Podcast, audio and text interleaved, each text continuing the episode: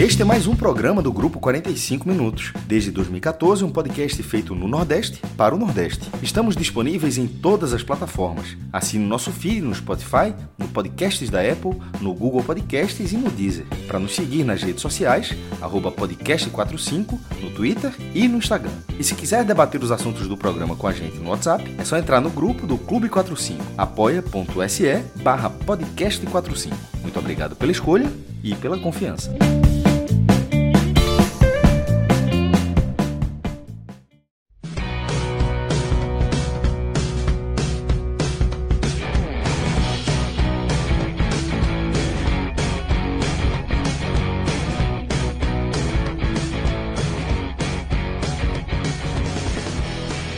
Fala galera ligada no podcast 45 minutos. Fala galera do Bahia.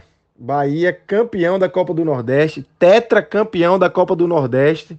Conseguiu aí inverter um placar, é, saiu perdendo por 1 a 0 né, no jogo de ida lá em Salvador. E neste sábado venceu por 2 a 1 no tempo normal e venceu também nos pênaltis o Ceará. E o Bahia se sagrou campeão da Copa do Nordeste, tetracampeão da Copa do Nordeste no Castelão, é, na reedição da final é, do ano passado, que o Ceará levou a melhor lá em Salvador, e agora em Fortaleza, o Bahia leva a melhor. E o podcast 45 minutos, como sempre, tá aqui na cola dos clubes nordestinos e na cola desse Bahia campeão. Então a gente, assim que acabou o jogo, a gente iniciou já uma live no nosso canal na Twitch é uma live bem bacana, analisando o jogo, mas também a campanha, as consequências disso e todo esse momento que o Bahia vive na temporada de 2021.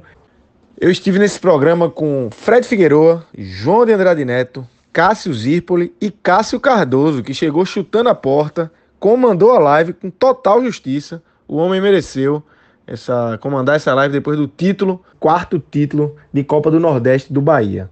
Então, galera, antes da gente dar play aí é, no conteúdo da nossa live, é, Fred, é momento da gente também agradecer ao pessoal que está lado a lado com a gente aqui fazendo essa cobertura. Né? A gente encerra agora mais um ciclo, mais uma competição que a gente fez uma cobertura bem extensa desde o início.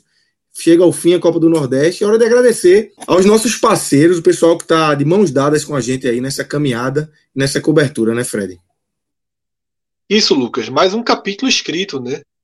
A gente vai percorrendo essa estrada e quando olha para trás a gente já vê muita história sendo contada.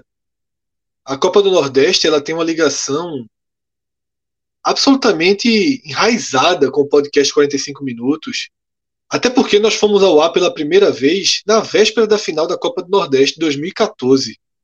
Tá? E de lá para cá ajudamos a contar essa história e para a gente é sempre uma honra, né, quando coloca o ponto final, quando a gente vê mais um capítulo escrito. E nessa jornada, a gente conta com apoios que são absolutamente decisivos. A gente tem o grupo Bet Nacional e N10 Esporte, que atravessou toda essa pandemia com a gente, mesmo quando o futebol estava paralisado.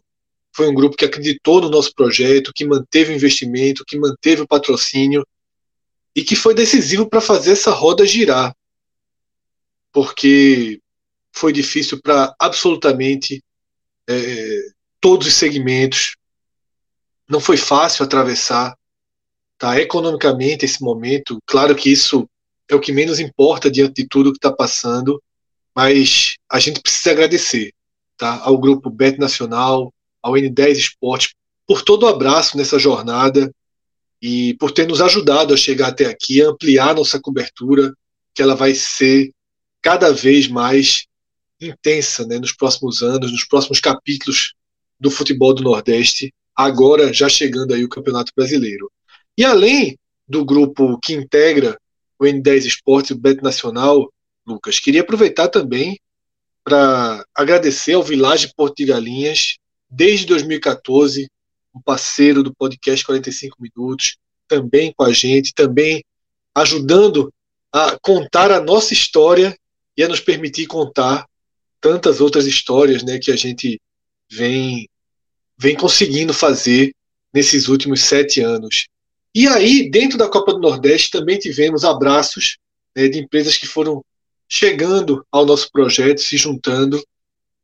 Queria agradecer a confiança da Nívia, né, que trouxe a linha Nívia Mendip para ser anunciada, para ser apresentada no nosso podcast, nas nossas redes sociais, aos postos Ali também, que contrataram a gente, chamaram a gente para fazer um, um, programa especial. Então, Lucas, não chegamos até aqui sozinhos. Temos inclusive uma rede de apoio absolutamente decisiva.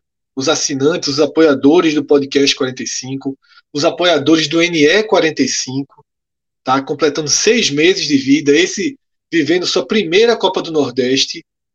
E se o podcast precisa de tanta ajuda, tanto abraço, eu diria que o NE45 ele só existe por causa da turma. Ele só existe por causa de você que está ouvindo. Por causa de você que integra os nossos dois grupos de colaboração, né? o, o apoia.se barra podcast 45 e o apoia.se barra NE45, porque todo investimento que a gente faz no site ele vem desse recurso, ele vem dessa ajuda a gente consegue colocar cinco profissionais para trabalhar.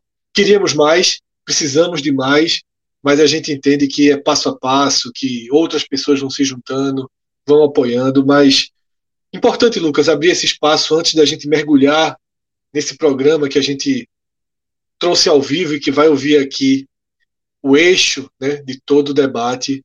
Mas é importante abrir espaço para agradecer a todos que nos permitiram chegar até aqui. Sem dúvidas, Fred, é isso. É, nosso agradecimento, nosso abraço. Muito obrigado a essas empresas que Fred citou, nossos apoiadores no clube, é, do Apoia-se, apoia.se, barra podcast 45. Vamos lembrar aqui, né? Pode ter gente escutando que não está no clube ainda, não está apoiando ainda, né? Então, apoia.se, barra podcast 45 e apoia.se, barra NE45. Você pode apoiar tanto o podcast 45 minutos quanto o nosso NE45. Então, Clisma Gama, solta o play aí que a turma tá ansiosa para escutar essa live, essa live especial aí desse quarto título do Bahia da Copa do Nordeste.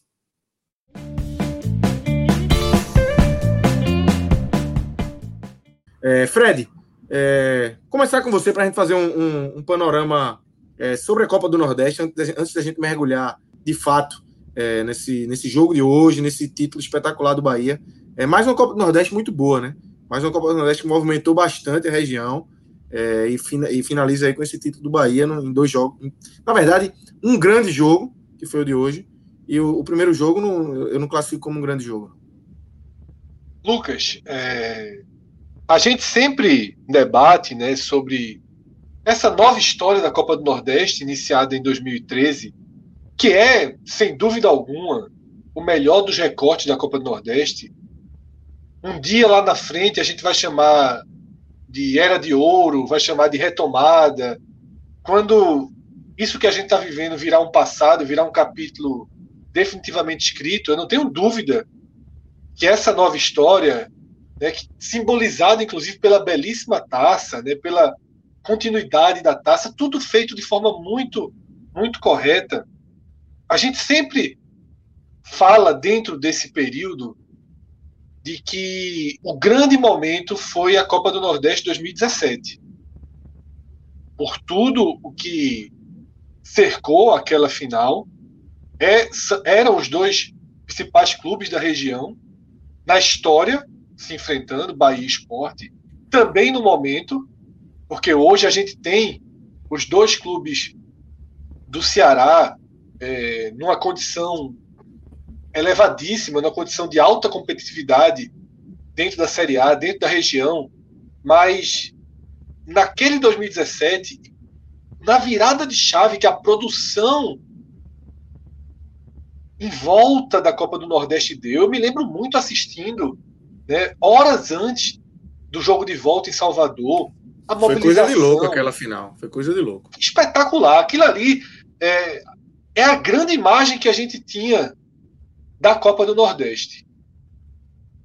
E agora, em 2021, não fosse a ausência do público, que obviamente deixa tudo com um pouco menos de cor, né? imagina que esses jogos teriam sido é, vistos aí por 120 mil pessoas no estádio, né? se a gente tivesse a Fonte Nova, segundo jogo no Castelão, seria uma história é, é, espetacular. Né? Seria ainda mais do que foi. Porque a gente compararia aqui agora de forma mais efetiva com 2017. Porque, com exceção do fator público, e que infelizmente parte o coração, mas ele é muito relevante, essa Copa do Nordeste ela recupera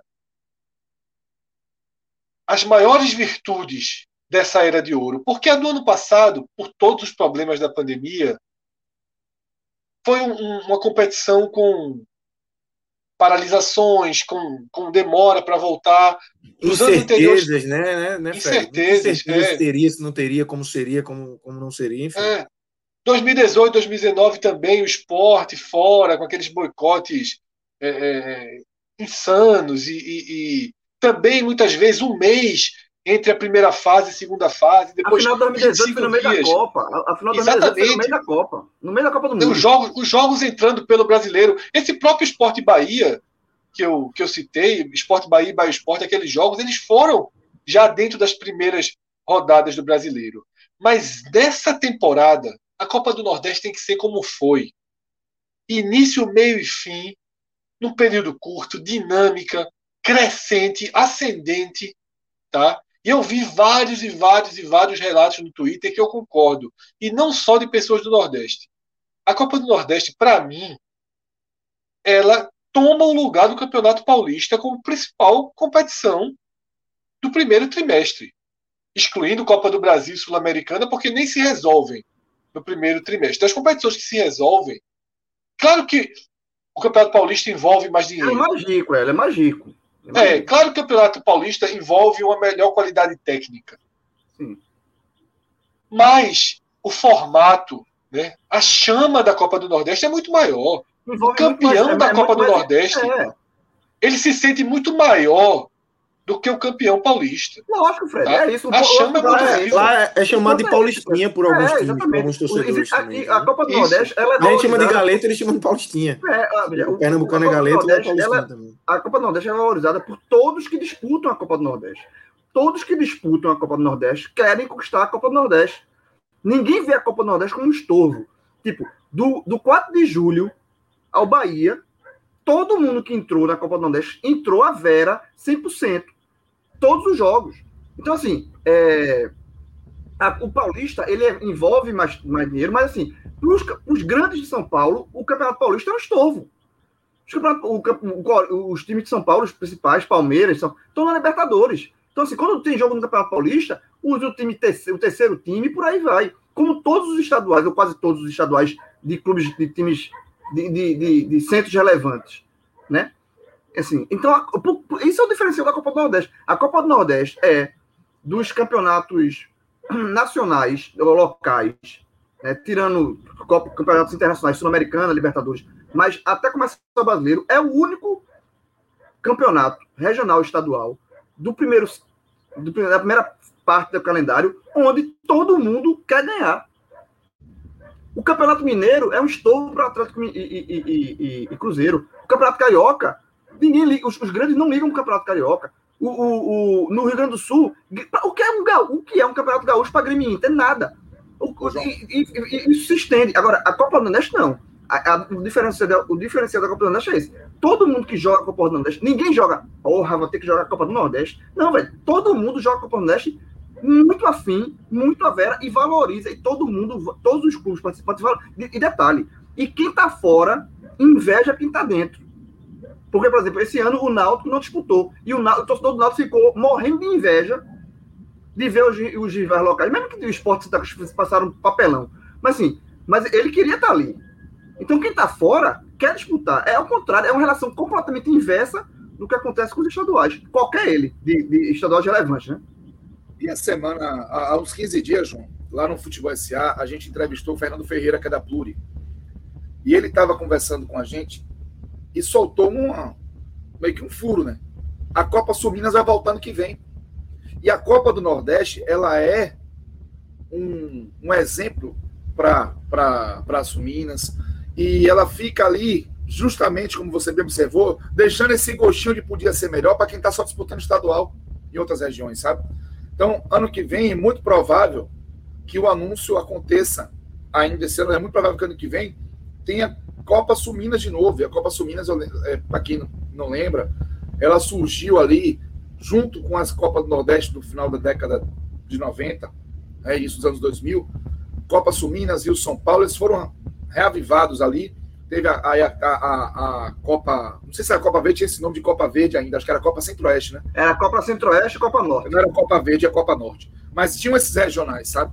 E mesmo nesse período, o campeonato, que era Campeonato Nordeste 2001, 2002, eles tiveram um formato que ainda deixaram mais assim, encantador o, o desenho né, da coisa, porque eram os times se enfrentando em turno único, os quatro primeiros classificando. E hoje, essa Copa do Nordeste, que dá para gente chamar de Copa da Resistência, né? Porque é, para muita gente de CBF, de federações estaduais, ela virou espinha, mas aquela espinha que você está proibida de mexer, ela segura ali a onda e acaba sendo um ponto de valorização muito importante do futebol nordestino. E aí, a gente tá, está falando disso, e aí me, me, ocorreu essa lembrança de que a Copa Suminas está para acontecer e o grande, a grande inspiração da Copa Suminas é observar como o futebol do Nordeste cresceu com a presença da Copa do Nordeste. Isso é um ponto para um ponto para falar ainda sobre a questão da Copa do Nordeste. É, e é importante essa valorização e é importante esse entendimento, não, é, de, principalmente dos clubes que fazem a competição, porque a Copa Nordeste a gente tem que lembrar que ela tem a obrigação de existir perante uma decisão judicial favorável à Liga do Nordeste, que a, a Copa Nordeste é uma briga com a CBF, a gente tem que lembrar sempre disso. Existe uma decisão judicial favorável que obriga a CBF a chancelar a Copa do Nordeste, a organizar até 2022. Então, até 2022, até o próximo ano, a Copa do Nordeste está garantida no calendário. Em 2023, não se sabe, é uma grande incógnita.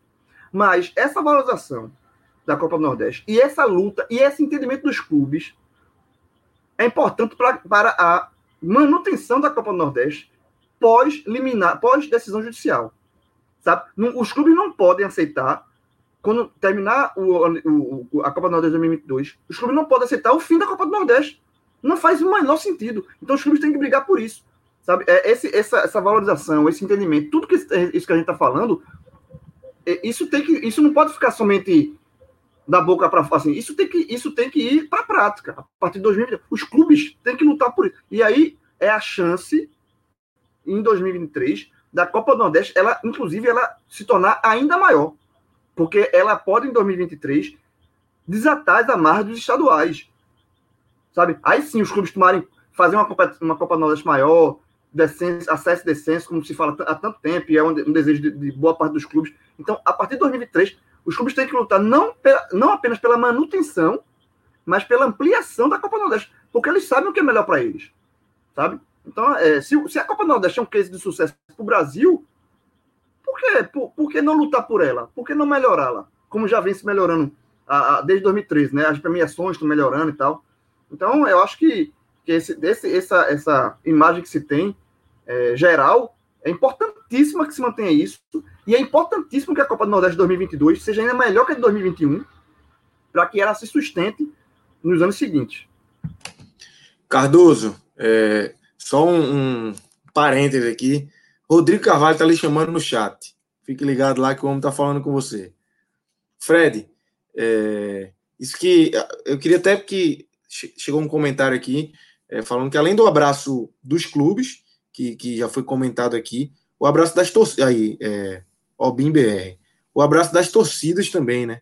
É, óbvio que 2020 e 2021 a gente não teve isso, mas é, 20 a gente até teve um momento, né, o início. Mas é, é uma característica da Copa do Nordeste, né? Que é esse abraço das torcidas, estádios extremamente lotados. Isso é muito importante, é um fator determinante para esse sucesso da Copa do Nordeste também. Né? Isso, isso, Lucas. Isso aí é inerente a, ao futebol do Nordeste, né? Claro que a gente vê algumas oscilações, né? Vê algumas escalas diferentes nessa nessa entrega, mas como eu falei, a Copa do Nordeste, quando disputada dentro de um recorte com início, meio e fim, sem longas paradas, sem passar um mês, sem entrar no brasileiro, ela tem uma força ascendente. ela vai crescendo, crescendo, motivando. O Ceará está disputando os primeiros jogos internacionais da história dele. E o Ceará abriu mão de mandar os titulares para o seu segundo jogo fora do país, importantíssimo. Ele abriu mão, priorizando a Copa do Nordeste. E fez certo. E fez certo. E fez certo. Para você mostrar o quanto tem uma, um, quanto essa competição ela é de fato ascendente dentro da sua própria disputa. É claro que vai ter algumas partidas no começo. Se a gente estivesse vivendo uma época de normalidade, claro que Bahia e 4 de julho, Ceará e Altos, é, sabe, Fortaleza e Sampaio Correia. Claro que não são jogos para 25, para 30 mil pessoas. Mas ela vai crescendo. São jogos que eles vão colocando tijolinho por tijolinho, porque também são comece... é no comecinho da temporada, então você vai se readaptando. Muitas vezes os times vão colocando as caras novas. O que eu gosto da Copa do Nordeste ela é que ela tem essa esse efeito de ir cada vez mais mobilizando, mobilizando, mobilizando, mobilizando, até que a gente chega num grande dia. Tá? A gente já teve uma, uma, uma polêmica uma vez disputando-se a, a, final em sede única, né, simulando a Champions League, seria algo legal. É, um exemplo de ter quatro clubes numa fase final na mesma cidade, levando as pessoas para viajar. Existem algumas competições que fazem esse modelo, mas talvez não seja a hora. Tá? Talvez o ir de volta ainda o nosso ir de volta sul-americano ainda seja ideal, mas eu não veria com com olhos críticos, não, porque eu acho que a questão da final eu, única eu gosto, também tem. Eu gosto da ideia demais também. É, porque a final única ela tem um, um sabe, catalisando tudo ali para ela, numa sede única, torcida viagem. Eu acho negócio, ali, exatamente. É, eu acho bonito, eu acho bem legal mesmo, assim, invasões, sabe, memórias inesquecíveis, foge um pouquinho, mas essa é uma longa, é uma longa é, é, é disputa. É, e eu falei sul-americano, mas é, Sul-Americano de anos atrás, né? Porque a Libertadores e a Sul-Americana é. agora já adotaram é, o modelo dois anos é assim. É, tem uns, uns é. pontos na Copa do Nordeste, e, obviamente, e a gente falou aqui, que a de, a de 2022 tem que ser melhor que a de 2021 para garantir a 2023. E algumas coisas tem que, tem que melhorar. Assim. A gente lembra que na primeira fase da Copa do Nordeste, o que chamou a atenção negativamente foram as arbitragens. Muito ruins as arbitragens foi, foi, foi, foi o capítulo negativo da Copa do Nordeste esse ano. Para mim, a obrigação é de 2022 é VAR. É VAR, VAR. Exatamente, é isso que eu estou falando. Foi, é VAR em todos os jogos. Já, hoje, já houve evolução. Veja como as coisas vão evoluindo. No ano passado, na competição do ano passado, que foi toda a fase final em Salvador por conta da pandemia, só teve VAR nas finais, nos dois jogos finais entre Ceará e Bahia, que o Ceará foi campeão. E para este ano já houve evolução. Todos os jogos, das, a partir das quartas de final, Todos os jogos tiveram VAR. Né? Todos os jogos tiveram VAR. Então já é uma evolução. Então a, a, é sempre assim. Você tem que. Como, como as cotas de premiação vão aumentando, vão evoluindo. Porque uma coisa chama da outra. A competição dá certo, o ano que vem vai ter mais é, patrocinadores, vão ter mais é, é, empresas querendo associar sua marca a uma marca, a um case de sucesso. Quem que não quer? Quem que não quer associar sua marca a um case de sucesso? Quem, agora, vamos pensar no outro lado. Quem é que quer associar sua marca a competições esvaziadas e, e, e, e cheias de problemas como são os estaduais. Você tem dois produtos, na, você tem dois produtos para anunciar. Tem a Copa do Nordeste e tem os estaduais. Nesse momento, o, qual, qual, qual é, o, que, o que é que vale mais? É a Copa do Nordeste. Então, se na hora que você é, tem esse. aumenta esses recursos, aumenta todos os recursos, eu acho que cabe à Liga, que é quem gerencia, é, quem toma conta dessa parte comercial, ela fazer com que é, é, haja como se bancar o VAR em, todas as, em todos os jogos a partir da primeira fase, porque isso não é gasto. Lembra? Isso é investimento.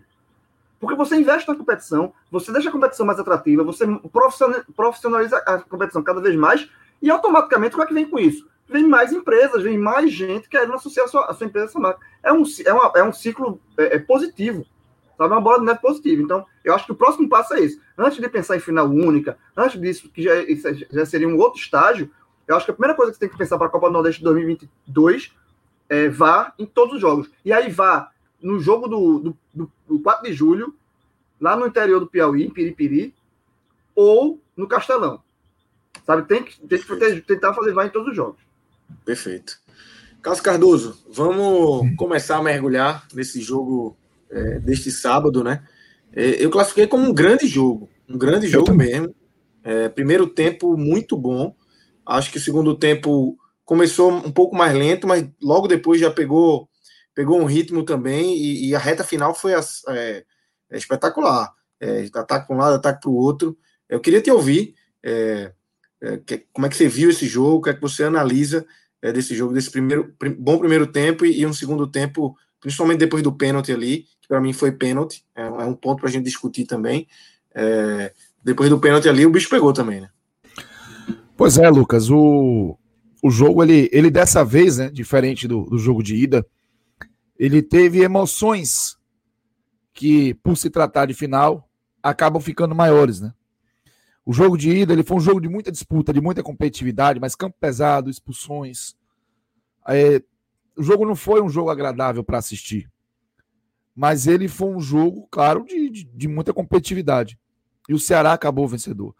Pro, pro jogo da volta, o cenário era muito era muito desfavorável ao Bahia. Né? É, o Bahia ele tinha que fazer, e eu acho que nesse momento, quando a gente for falar é, do jogo, não vai poder dizer assim, ah, para quem não acreditava, não, não é questão de acreditar.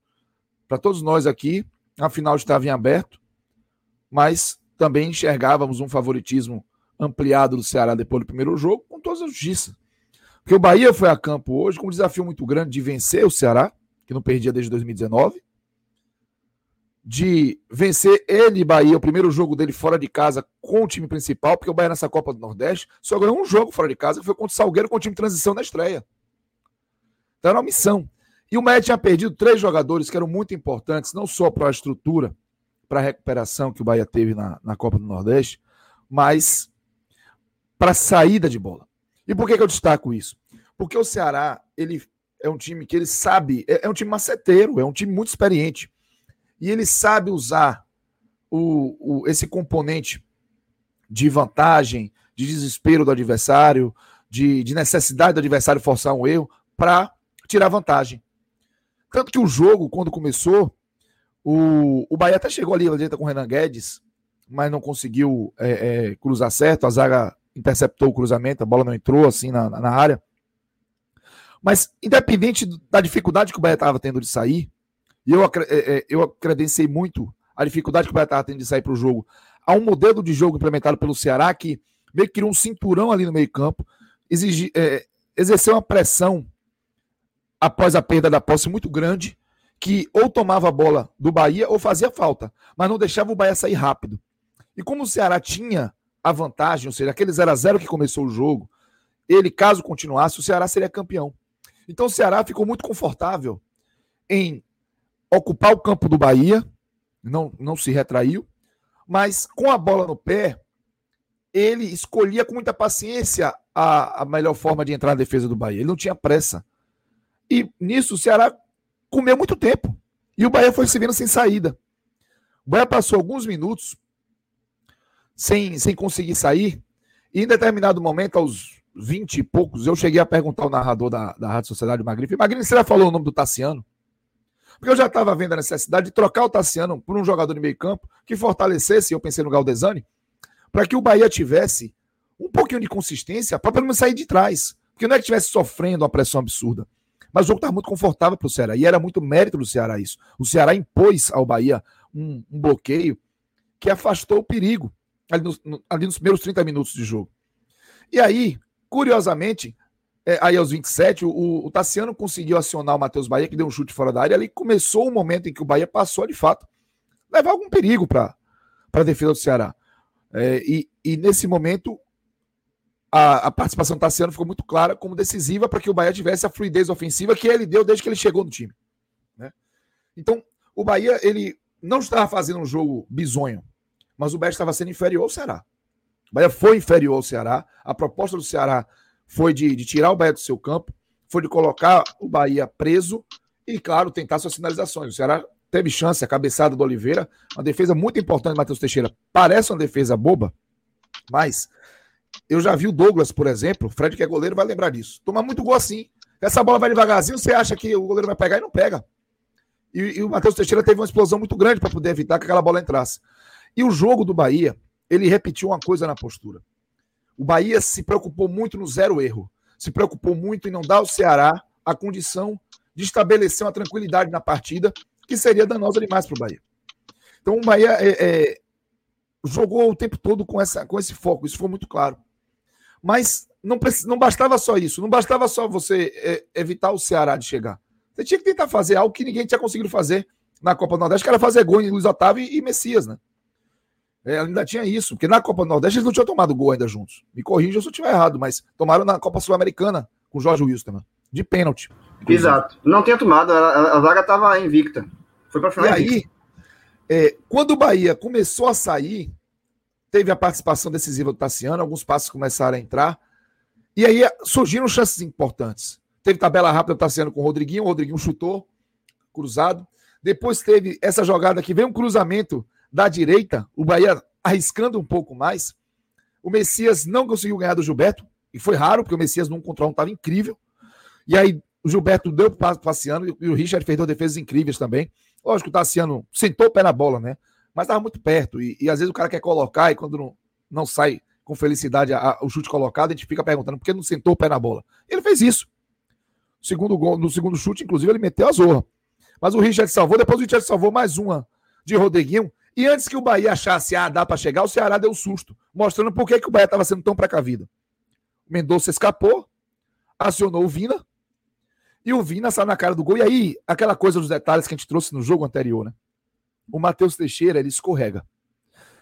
Né? Na hora que o Vina recebe em condição de avançar para a meta, o Matheus Teixeira escorrega. O escorregão do Matheus Teixeira, eu tenho a impressão que ele motivou o Vina a acelerar para chegar mais rápido, porque o Matheus Teixeira estava. Total, eu tive, eu tive a mesma impressão que, que você. Ele, ele se sentiu ali confiante de vou levar, vou passar. De, de, de, entrar, de entrar, tipo. E aí, nisso, ele adiantou a bola.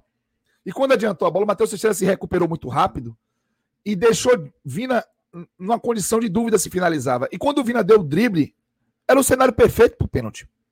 E o Matheus Teixeira foi muito consciente para evitar o contato com o Vina, porque qualquer contato que ele tivesse com o Vina, o Vina cairia e o juiz daria pênalti. Era clássico.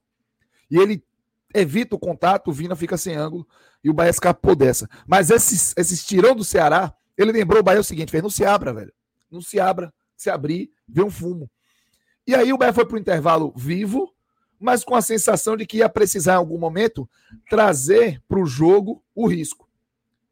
Pegar e encurtar ainda mais o cobertor. E pressionar mais o Ceará e se submeter à possibilidade de contra-ataques perigosos. O Ceará não tinha alguns jogadores importantes em boa jornada técnica. O Vinícius não estava em boa jornada técnica. O Lima não estava em boa jornada técnica. O, o Mendonça não estava em boa jornada técnica. E isso, claro, contribuiu. Mas era um Ceará com um modelo de jogo que é muito estabelecido, muito consolidado. E que bastava muito para o Bahia errando, até porque o Bahia é mais irregular nisso, para conseguir é, vencer. E o segundo tempo começou, e o Bahia, no início do segundo tempo, a sensação que eu tinha é que o Ceará, com a mudança, inclusive, o Nares saiu, entrou Sobral, o deixou o Ceará, continuou forte fisicamente, continuou forte para marcar, mas, mas é mais dinâmico. Porque o Sobral, ele é muito ele é muito versátil, né? ele pode se jogar de diversas funções sem, sem trocar peças. E aí o Ceará começou tentando apertar um pouquinho o Bahia, e a sensação que eu tinha foi, pô, é o Bahia que precisa atacar, é o Bahia que precisa apertar o parafuso, mas quem tá melhor é o Ceará, e o Bahia não voltou ainda. Mas é, foi um jogo de fases, né? E aos poucos o Bahia foi encaixando o seu jogo, e no momento que aconteceu o pênalti, eu concordo, para mim foi pênalti, o, o Bahia já estava mais presente, pegando mais as segundas bolas, porque para mim o grande trunfo do Ceará é a recuperação, é a, é a segunda bola, é a pressão pós-perda, que deixa, é, dá a sensação que ele, é, ele encurrala o adversário. Tipo, não dá alternativa. E o Ceará começou a perder essa segunda bola. E o Bahia começou a circular. Veio o pênalti, para mim aconteceu o pênalti, e ali foi a oportunidade. Né? Eu lembrei do, do primeiro jogo da decisão de 2020. Um jogo estava equilibrado, e veio uma oportunidade para o Bahia. No caso, o Bahia fez o gol com o Fernandão. Essa era uma oportunidade da melhor para o Rodriguinho, porque já era o segundo tempo do segundo jogo. E de, num cenário muito desfavorável, o Bahia tinha a chance de igualar, velho, de ir um, de um a um num, num 180 minutos. Tinha tudo. E eu tinha uma outra preocupação, assim, uma curiosidade, na verdade, que eu fiquei com ela na vontade desde o jogo de ida. Como iria se comportar o Ceará em uma situação de desvantagem? Com o gol de Rodriguinho, onde teve essa oportunidade. E para mim o Ceará se comportou da pior forma possível. O Ceará desligou o jogo, Perfeito. o jogo concentrado, o jogo, o jogo meticuloso, o jogo chato pro adversário e tentou forçar, velho. Bola longa, chutão o tempo todo, inclusive sem ainda a presença do Jael e do Kleber. E o Bahia se aproveitou muito bem disso. O Bahia usou o que provavelmente o Ceará faria se tivesse feito 1 a 0. O Bahia saiu muito com muita felicidade pro contra-ataque. E esse gol do Bahia, o segundo, quem diria Gilberto, né, cobrado pela sua participação em gols decisivos, e o Rodriguinho que eu considero a melhor qualidade técnica embarcada individualmente no, futebol nordestino, mas que não vem conseguindo colocar ela toda à disposição do time, por questões físicas, irregularidade, etc. Eles participaram muito bem e o Matheus Bahia também. Uma bola longa errada do Ceará, ou seja, forçou o erro e era um jogo de erro zero. Promoveu o contra-ataque, o Bahia pegou o Ceará com a bola nas costas e o Gilberto foi muito feliz. A precipitação que o Gilberto teve no jogo de ida contra o jogo independente, ele dessa vez ele teve frieza para chamar para a perna esquerda, ter um ângulo melhor e fazer o 2 a 0 Ali, deu para fazer um desenho de que o Bahia tinha a faca e o queijo na mão para ser campeão em 90 minutos. Porque o Ceará sentiu muito o primeiro gol e o Ceará foi quase nocauteado, foi para as cordas no segundo gol. Ficou bambo, ficou zonzo. E o Guto Ferreira fez o que se esperava. O Guto Ferreira tinha, tinha dois jogadores muito fortes fisicamente. O Ceará, ele não tinha conseguido jogar entrando na defesa do Bahia as duas finais todas de pé em pé, não conseguiu penetrar. Mas com dois jogadores muito fortes, com o jogo chegando no final, era para fazer o que ele fez. Joga essa bola na área, força o jogo físico e vamos ver o que acontece. E o Bahia, antes de tomar esse gol do Jael, ele teve duas chances preciosíssimas para fazer o 3 a 0 Uma não dá para dizer que foi gol perdido, mas o, o, a cabeçada do Juninho né, foi muito perigosa. E a outra foi a, mais um contra-ataque, aproveitando o erro do Ceará, que o Oscar Ruiz não conseguiu é, ficar em condições finais. Eu vou até isentar o Oscar Ruiz, que a bola de Gilberto foi muito em cima do Oscar. Ele teve também que fazer um movimento para puxar ela para frente, e aí o Sobral chegou muito bem. Mas o Bahia desenhou um cenário até para cometer o crime, velho, de fazer o 3 a 0 um 3 a 0 surpreendente. Não fez, o Guto apostou naquele modelo de jogo e a missão do Bahia era uma só. Não deixa essa bola pingar na área, cara. Porque vai ser complicado. E não deu outra, né? O Marlon foi muito feliz, no limite ali da linha. Ele botou na cabeça do Jael né? O Kleber estava com o Conte. E aí ninguém conseguiu parar o Jael, que fez o 2 a 1 E ali o momento foi muito difícil, porque o Ceará, apesar de não estar tá jogando bem, o Ceará chegou no vamos que dá. o Ceará fez um gol, velho, sobrenatural, vamos dizer assim, a reta final do jogo de ida. Como é que eu não vou acreditar que dá, sendo o Ceará? E o Bahia, então, teve que ter uma administração muito grande. E o Bahia errou. O Kleber cabeceou no primeiro pau, velho. O escanteio do último lance do jogo, pô. Só que ele, por capricho, a bola foi para fora. Olha como o final é, como tem detalhe. Não estou dizendo que o Bahia não foi merecedor, o Bahia mereceu demais para mim a conquista. O Bahia se superou, foi superior na, na sua proposta, foi mais eficiente, mas ele, o Bahia deu a oportunidade para o Ceará conquistar o título com 2 a 2 O Kleber cabeceou para fora. Quando foi para os pênaltis, eu fiz questão de destacar duas coisas. Eu acho que eu até falei a mesma coisa em Bahia e Fortaleza. Primeiro, o Bahia foi merecedor de algo positivo hoje.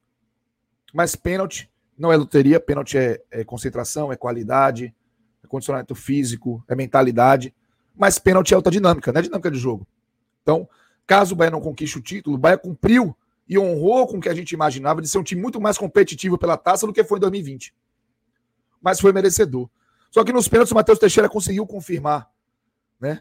Eu lembro de, de Fortaleza e Bahia, que eu brinquei, né, é, como a gente gosta de dizer aqui, eu trabalhei né, na rede social, que eu falei assim, pô, fazer uma decisão por pênalti contra Felipe Alves não é fácil.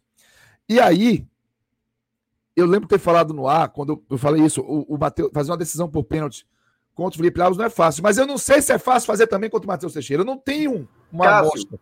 Quando foi para os pênaltis, quando foi para os pênaltis, eu coloquei o seguinte, eu tuitei o seguinte. Isso é raro. Mas às vezes acontece. De, ter um favorito nos pênaltis. E nesse caso, pelo histórico de defesas de Matheus e pelo não histórico de defesa de Richard, e por toda a, a, a buscada que o Bahia deu, o Bahia era favorito nos pênaltis. Sim. Veja, eu concordo. Quando, quando, quando o, o, jogador do, do Ceará vai bater um pênalti contra Matheus, pelo histórico que ele tem recente de, de defender pênaltis, o jogador sabe que ele tem que ir no limite para tentar tirar. E foi o pênalti perdido por Marlon, foi assim. É, Marlon bateu no limite, para fora, mas ele teve que bater, ele, ele buscou o limite, porque sabe que do outro lado tem um, outro, um grande goleiro. E do lado do, do Ceará, a, a Richard até pegou um. Mas o histórico dele não é de pegador de pênalti. Richard foi bem, João. Os pênaltis é, de Galdesano e Rodriguinho tiveram que ser no limite, porque se não fossem no limite, o no Richard limite pegaria. Entrava. Mas eu acho que o jogador do Bahia vai muito mais, talvez. Isso é, isso é só uma, incrível suposição, sim, sim, sim. não suposição. Mas o jogador do Bahia vai muito mais assim, confiante nele. E o jogador do Ceará vai assim, vai confiando nele, mas vai dizer, eu tenho que tirar, esse goleiro tá pegando pênalti. E o do Ceará não tinha isso. Então, assim, é, é, é óbvio que, que assim, é, é, pênalti é como você falou, é outro contexto, mas é detalhe, mas eu acho que e, e, eu falei, e a gente falou isso, comentou isso no, no, no pré-jogo, né, na sexta-feira, da live da sexta. Que se o Bahia levar para os pênaltis, o Bahia já está numa vantagem. A, a, vantagem que era toda antes do jogo pró-Ceará.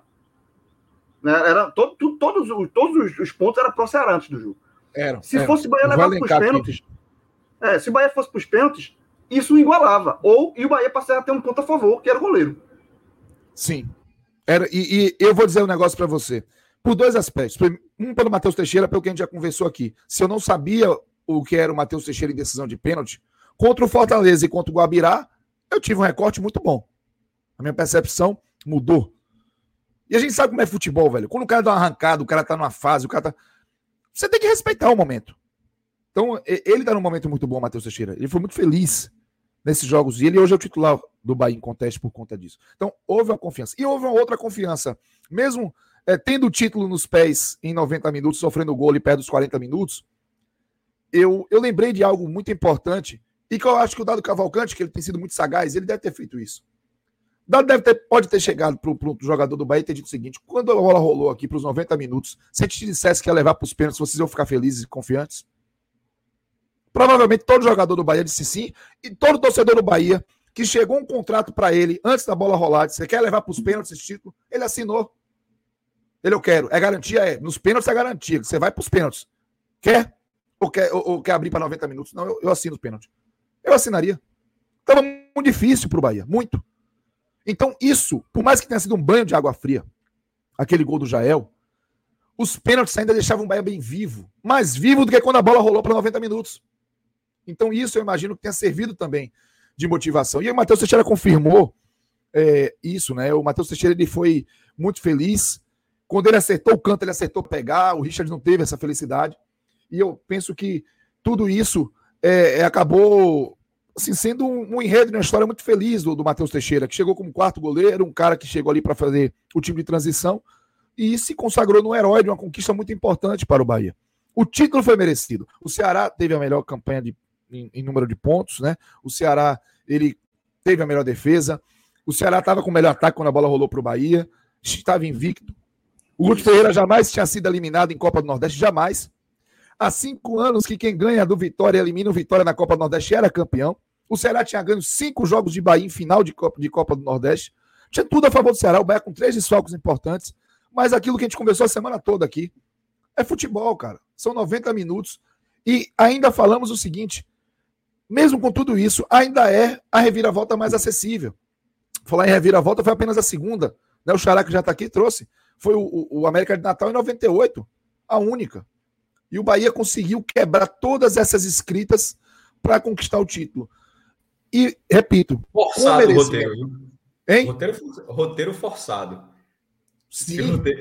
O roteiro do Bahia aí, a turma, se a gente fica aqui, se fosse um filme, a turma forçaram esse roteiro aí, tá? É, tá exatamente. Demais. Porra, a galera, galera deu uma exagerada, tá bom. O time não ganha Não precisa fazer isso que você acha. É, não precisa é. deixar de produzir que o time é legal, não, fazer esse roteiro todo, não. Forçaram o roteiro, porque. Se eu fosse escrever esse roteiro. Gigantesca. Se eu fosse escrever esse roteiro, eu ia dizer, pô, velho, tá parecendo sessão da tarde, aquela coisa que é tudo apoteótico, maravilhoso, ninguém acreditava no coitadinho, de repente chegou e, e resolveu. Mas pareceu um pouco isso. O time foi irregular, o time perdeu o clássico pro Vitória não tinha ganhado no jogo fora, tinha que provar que era capaz de competir fora de casa, e aquele jogo do Fortaleza da primeira fase ameaçou essa percepção, e o da semifinal melhorou um pouco.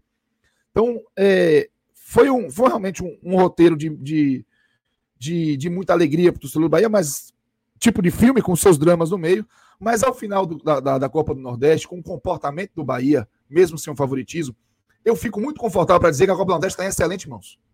Porque na hora do vamos ver, na hora de decidir, o Bahia soube se comportar respeitando seus limites, respeitando a capacidade do adversário e tentando fazer o seu jogo do menor erro. Quando cometeu erro, foi punido. Luiz Otávio que o diga, né, o Oscar Ruiz que o diga. O Ceará, quando cometeu erro, acabou não sendo punido na ida. Mas na volta, não teve jeito. E para mim, o Bahia conquista esse, esse título com todo o merecimento pela sua capacidade de se reinventar e de saber se superar nos momentos mais difíceis. Fred, é... vamos, vamos, trazer uma visão mais do Ceará, é, desse jogo de hoje. Como é que você viu é, o Ceará? Cássio passou muito bem, muito bem aí pelo, pelo que foi o Bahia, pelo que foi o jogo também. Mas a gente tem muita coisa para falar do Ceará também, né? Um time que, é, como o Cássio acabou de falar, é, chegou invicto, chegou com um histórico muito positivo. É, teve bons momentos no jogo de hoje, mas individualmente peças não funcionaram, né? Lucas, eu diria que o Ceará ele teve a postura e a estratégia certa para ser campeão. Ele teve uma condução de jogo que o próprio Cássio Cardoso trouxe no seu comentário, que fez o primeiro tempo voar. O primeiro tempo passou no piscar de olhos, com o Ceará tendo o controle das ações até os 40 minutos, quando uma falha individual ali na defesa gerou uma, uma sequência de finalizações duplas né, de, de, de Tassiano, né, as bolas, né, uma defesa de Richard revalou em Richard, mal finalizado por, por Tassiano, o segundo chute, mas ali o Ceará deu, deu uma. tomou um susto, sabe? Meio que sentiu que todo o controle estratégico dele não era impenetrável. Que ele continuava como qualquer time de futebol suscetível aos erros. E que, no final das contas, só era 1 a 0. Não havia um 2 a 0, um 3 a 0. O Ceará ele fez uma estratégia correta mas é, não suficiente e nem, nem haveria essa estratégia. O que eu quero dizer aqui é que não haveria uma estratégia suficiente para eliminar o risco. Toda estratégia traria um risco. E o Ceará conhece esse risco ali na reta final do primeiro tempo, responde imediatamente, mas a reta final do primeiro tempo foi melhor do Bahia. Ainda que o Ceará tenha dado aquela resposta no contra-ataque, né? Que Vina acaba tentando driblar Matheus e, e, não consegue a finalização, ali ficou a sensação de que vai ter jogo. O Bahia vai acelerar, porque o tempo vai começar a, a, a ser mais. É, injetar mais ação no Bahia, é natural que isso aconteça, porque antes de seguir com a análise do Ceará, é importante aqui abrir um parêntese para dar uma resumida em como eu vi o Bahia chegar no Castelão e sair campeão. Para mim, o Bahia foi um exemplo de postura. Um exemplo de postura em que conseguiu dosar, na medida certa, as suas urgências e o seu risco. O que ele precisava, mas o que ele, o que ele precisava alcançar, mas também o que ele precisava defender. O Bahia não foi irresponsável, o Bahia não foi desesperado, o Bahia não foi atordoado, o Bahia não foi um time que tentou dar três passos antes de dar o primeiro em momento algum. O Bahia jogou passo a passo, tentando, ao seu estilo. E a gente alertou, e a gente alertou isso, Fred, antes do jogo, que era uma coisa que Inclusive, fazer. Com a escolha de Jonas que a gente debateu, né? Exatamente. Seria melhor ir Exatamente. com Jonas. Seria melhor para poder dar mais equilíbrio. A estrutura. Exatamente. E aí, o Bahia ele fez a parte dele. Veja só, o Bahia fez a parte dele, que eu acho que o Ceará também fez. E aí o jogo se desenvolveu dentro de uma partida de futebol de dois times nivelados, com pontos melhores e piores, mas nivelados. O Ceará faz um ano melhor? Faz. O Ceará chegou melhor para essa partida? Sim. De cabeça, de condição física, de opções no banco de reserva de time titular, porque o Bahia tinha três desfalques importantes. Os três desfalques do Bahia eram três desfalques importantes. Tá? E quis o destino que o jogador que voltava no Ceará, Gabriel Dias, tenha sido o pior em campo, disparado, né? Um, uma atuação assim assustadora. Uma atuação para dirigente pegar o telefone e começar a procurar lateral direito. Porque foi impressionante como Gabriel Dias foi uma porta aberta. Mas o fato definidor do jogo vem no pênalti do VAR. E pênalti do VAR é pênalti. A gente tem que parar. A gente tem que parar de brigar contra algo que se tornou está no futebol. Fará, melhora o futebol. Tá? A torcida do Bahia, por exemplo, já foi tem uma aversão ao VAR. Né? Desde aquele episódio com o Atlético Paranaense na Sul-Americana, episódios do ano passado, o VAR não é 100%. Mas o VAR nos ajuda a caminhar para o 100%. Durante o brasileiro de 2020, de 2020 eu fiz um, um, um. Eu cheguei a uma conclusão que eu não sei mais opinar sobre esse tipo de lance. Tá? Porque são tantos critérios diferentes que eu não sei mais. E cada hora muda. E cada hora muda também. É, eu não sei mais dizer se é pênalti ou se não é pênalti. Mas assim, falar isso é um pouco assim se abster. Assim, tratando como uma média geral, eu acho que é pênalti. Eu acho que geral... mas eu já vi, eu já vi vários não serem. Sim, mas, então, assim, eu... mas, mas o que eu quis dizer foi justamente isso. O, o, vários que você viu, eu acho que é minoria. Você já viu várias vezes é, não ser marcado. Mas, mas, mas o que eu quero geral, dizer é o seguinte, Cássio. A maioria, desse, a maioria das vezes que esse lance acontece. Toda, é, toda vez que eu opino sobre isso, aparece alguém. Não, tem uma nova orientação da FIFA que a CBF Sim, é, disse é, na semana passada, que a distância, que não sei o quê. Aí eu cheguei à conclusão, e eu falei isso em podcast no ano passado. Eu, eu não dou mais opinião finalizada em lance de, de bola na mão. Eu não dou mais, não me importa. Não me importa. Eu só acho que o, a, a arbitragem viu. Importa é uma coisa que é tão decisiva. decisiva eu sei o que você está querendo dizer. Cássio, é, que... veja só, eu não posso, porque eu tenho que entender, inclusive, o tamanho da minha opinião, o quão irrelevante ela é para o discurso, porque eu não fico lendo atualização. Veja só, veja só, para esse debate aqui, sua, sua opinião é importante. Tem quatro caras debatendo, gente ouvindo aqui, ou seja, você não precisa nacionalizar sua opinião, não, mas dentro desse debate é importante. Eu acho assim que falar que não importa o que eu acho, eu acho que. Eu, eu, eu entendo o que você está querendo dizer, mas eu acho que esse lance aí tá, tá, tá, tá, também com frieza. Esse lance, como você disse, várias vezes não foi marcado. Mas eu acho que desde que começou esse rolo todo, porque eu, eu concordo com você, existe um rolo gigantesco em relação a isso aí, mas eu acho que a imensa, na minha opinião. Esse, esse lance, a bola, sai, a bola, a bola iria para a, a, bola iria para o é, Tassiano. É, a bola veja, na hora que tenho isso também. Veja, eu, deixa eu só concluir a minha ideia, que é a seguinte. O que eu acho importante é, o que é que o VAR mostrou?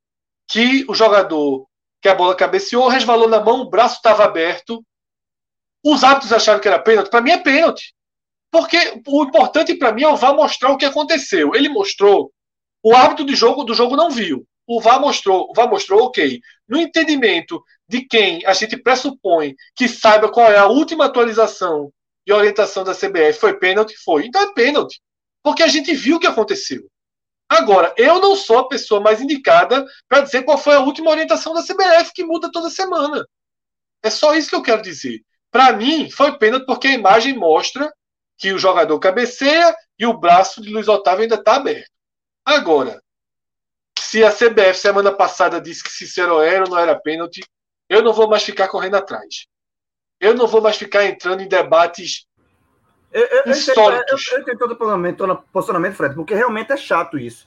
E é um negócio muito chato. É insuportável. É, é insuportável. É insuportável. É, eu não opinar sobre o que, o que eu acho que é. Essa polêmica toda. Um por vez, um por vez. Eu só discordo um pouco dessa polêmica. Eu acho que, assim, foi um pênalti, assim, pênalti normal. Não, o que eu acho, o que eu acho que foi pênalti... sempre, mas eu acho que foi pênalti.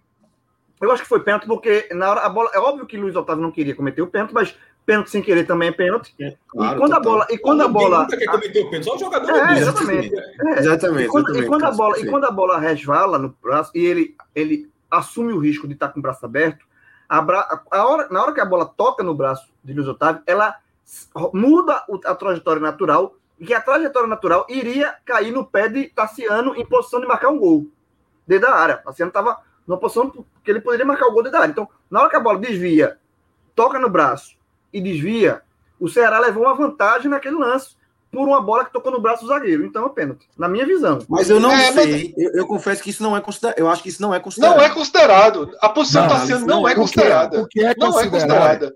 O que é considerado é se o movimento do braço que toca a bola, isso. ele é um movimento antinatural. Isso, é isso é considerado falta. O que eu reclamo muito é, desses lances é a definição de antinatural. Mas é o que eu concordo com o Xará é, diante do que vem sendo marcado, diante do padrão de marcação de pênalti, na hora que a bola bateu, eu tive a convicção que a Quando eu vi o replay, eu vi a pênalti. Quando eu vi o replay, não esperei o VAR, eu sabia que era pênalti. Todo mundo eu sabia que era pênalti. E eu reclamaria se não marcasse. E eu reclamaria é, se não marcasse. É, Isso. Então, agora, agora perfeito, perfeito. não vou. O que eu quero dizer é o seguinte: eu não vou mais ficar me alongando. Aí vai chegar um cara, como chegou em exemplo ano passado, a leitura, a interpretação. Irmão. Eu falei, na hora, na hora do lance, eu falei o seguinte: para mim, isso é pênalti. Se, para mim, é. se eu fosse a regra, se eu fosse juiz, isso é pênalti. Mas hoje em dia não é. Se hoje em dia é, não é. E aí, Mas, é. se eu fosse criar, é pênalti. É, e aí, assim, é o que eu falei. Assim, eu tenho outras coisas para comentar. Tem um monte de especialistas em arbitragem para comentar pênalti. Para mim, é só minha opinião. E aí eu, eu também entendo da dimensão dela. Então, tem outros profissionais. Deixa que quem entende, quem pega as atualizações, quem vê 250 jogos só para isso, que responda. Para mim, é, é, o importante é que o VAR mostre a imagem corretamente e que quem tome a decisão tenha acesso à imagem perfeita. Isso aconteceu, aconteceu. Ótimo. Segue o jogo. Tá? E eu, mas o que eu quero falar, porque na verdade eu estou comentando aqui o ângulo do Ceará, é o pós-gol, é o pós-pênalti. E aí Tiago Minhoca, né, no, na live que a gente gravou na sexta-feira, discutindo o percentual de do quanto o Ceará estava próximo do título, né, que ficou ali 62 a 70. Tiago Minhoca, ele trouxe esse argumento. O Tiago Minhoca foi o que escolheu 62, alguma coisa. Eu acho que ele ainda meteu umas vírgulas no meio. É, ele falou isso. Exatamente, é... exatamente. 62 é quebrado, tipo, tipo Minhoca. Ele fez umas contas Tiago Minhoca, ele falou o seguinte: não por acaso não. Eu não sinto segurança em cravar um maior favoritismo do Ceará, porque eu não vi ainda o Ceará levando um gol, colocando a bolinha debaixo do braço, em desvantagem, e indo bater o meio campo e dizer, agora calma, levamos o gol, mas a gente vai aqui. Minhoca ressaltou em todos os jogos que o Ceará começou tendo problemas, a bola não entrou. E aí o Ceará foi lá e fez o seu gol. A gente não tem esse exemplo. O Ceará pega a bola, bate o centro. E realmente, o que aconteceu, a paralisia do Ceará pós-gol, o tamanho do queixo de vidro que o Ceará teve nessa final pós-gol é assustador. Absurda. É assustador o quanto o Ceará não sabia o que fazer, não sabia como entrar na área do Bahia. Não sabia como. Se ele já vinha tendo dificuldade, depois com 0 a 1 no placar, os jogadores eles foram sumindo, eles foram desaparecendo. E o Bahia, como eu já falei, o Bahia foi uma sanfona de equilíbrio muito inteligente no jogo, fez o certo, fez o segundo e a sensação era que ia fazer o terceiro. E a sensação é que o joguinho estava aqui, ó, na mão do Bahia. Só que aí, Guto Ferreira, que Cássio Cardoso sempre cita, ele foi para aquele momento, para aquele momento Guto Ferreira, que é tira quem tem que tirar. Ele tirou jogadores nocauteados de campo né, e colocou três peças que deram vida. Não com estratégia, mas o Guto Bol, que Cássio Cardoso conhece, colocou Kleber, colocou Jael, me deixou cheio de atacante na área e colocou Marlon. Esses três caras deram muita vida. E o gol do Ceará, ele é um gol na força. Ele é um gol na marra. Tá? E aí, aquele gol, ele meio que ajusta o roteiro da final, ele deixa as coisas mais perto do que se esperava. Né? O Bahia também sente um pouco o gol, porque o jogo vira para o Ceará, e que o Ceará ainda tem mais uma chance, ele passa a ter o controle, ainda tem mais uma chance para buscar o um empate. O Bahia se assusta um pouco, dado, ao contrário, fez substituições questionáveis naquele momento da partida. Né? Por tudo que Oscar Ruiz vem jogando, eu jamais teria colocado. Agora, é... o Ceará foi o gol do Ceará foi um gol da força. Eu acho que a postura de Marlon foi uma postura exemplar. Pena que ele perde o pênalti e aí ele acaba. A história do futebol é muito cruel, ela é, muito, ela é escrita né? com muitas. É, com muitas curvas, mas eu achei que Marlon ele teve uma postura. Nem estou falando de qualidade, estou falando de postura. Foi um cara bem. que acordou o Ceará, que foi para cima. Mudou o Ceará. E, e, foi na força, tá? Muito atacante na área. Depois Kleber cabeceou a bola. Agora, nada também é só estratégia, que, queixo de vidro. O Ceará foi muito queixo de vidro. Tem, algumas, tem alguns problemas no time que se acentuam. Viseu é muito arame liso, não chutou a bola na barra. Tá? Kleber não é terceiro atacante do Ceará, não pode ser. Tá? Ele é mais dinâmico. Eu sei que ele talvez tenha menos habilidade do que Viseu, mas Viseu jogou quantos. As duas partidas inteiras na, Mas na verdade, Fred, na verdade é o seguinte: o, na verdade, o problema do Ceará aí é que ele, não, ele precisa de um 9. Ele não tem. É, é, é, veja, você vai trocando, você vai trocando o 9 do Ceará, uma hora é Viseu, outra hora é Kleber, outra hora é Jael, e aí é como também o Mioca falou: a solução é sempre quem está no banco. Porque quem entra quem tá no banco faz o gol. Quem tá quem começa a titular, não. Aí, pronto, Jael fez o gol. Aí já Jael, aí Jael começa a titular no outro jogo, não faz nada. Aí a solução passa a ser Kleber. Aí Kleber é titular, não faz nada. Aí passa a passa a ser Viseu. Então, na verdade, eu acho que, que o Ceará precisa focar aí em contratar um camisa 9. Reforçar. É, é, é, veja, não é porque o Ceará perdeu o título que passou a ser. O time do Ceará é bom. Me assustou, e aí o ponto que, que o Fred falou, me assustou muito o queixo de vidro. Assim, quando o Bahia fez o gol de pênalti, era, sei lá, 15 minutos. Tinha muito jogo pela frente. E detalhe, o Ceará não ficou em desvantagem ali. O Ceará assim, ó, igualou. O Ceará não, não ficou. Não é assim, levamos o gol, lascou, tem que correr atrás, está em desvantagem. Não. Mas o Ceará, que é a, a, era a melhor defesa do campeonato, a defesa sólida, que não levava gol, isso aí ruiu com uma facilidade o, o, time começou a bater cabeça, entrou em desespero. E aí os, os jogadores do Ceará passaram a querer reclamar mais da arbitragem do que jogar bola. Teve um lance, acho que foi em cima de Viseu, não lembro, que foi que Júnior é, desarmou, que não foi pênalti, os jogadores correram para pedir pênalti. Então os jogadores do Ceará passaram. Foi Vina, né? Passaram a reclamar muito mais, passaram a se preocupar muito mais com a arbitragem do que em jogar bola. O time sentiu o gol, o segundo gol do, do Bahia, o gol de Gilberto, é consequência direta, absoluta do primeiro. É, é você, é o Bahia se aproveitando do momento de fragilidade do Ceará, e, e inexplicável e, e, e surpreendente para mim. E o Bahia foi lá, aproveitou e fez o gol. Porque aquele gol com, com o Ceará no 0 a 0 o Ceará postadinho, a defesa era. Veja, é, é, podia até sair, mas assim, o cenário não era daquele. Sabe? Com a, Gilberto pegou, limpou, fez o gol, com aquela facilidade, tranquilidade, a bola de Rodriguinho, uma zaga toda desarrumada. Isso não é o Ceará, não foi o que o Ceará mostrou. Então me assustou muito isso. Mas além dessa questão psicológica, o Ceará continua tendo um bom time. O ponto fraco, isso já era um, um debate antigo, que quando a gente fez essa questão da seleção, né, de qual é melhor posição posição, uma unanimidade era Gilberto. A Gilberto era o único, é, Gilberto é o único jogador do Bahia que o todo Ceará, que o todo Ceará fecha o olho se eu quero, troca, eu quero. É o único. Porque não falta o Ceará um 9. Então, acho que é, o grande problema do Ceará hoje é o é, mais do que ficar apontando, é, será que é Kleber, será que é Jael, será que é Viseu, eu acho que o Ceará tem que realmente partir para um outro nome. Porque os nomes que estão aí não, não passam confiança.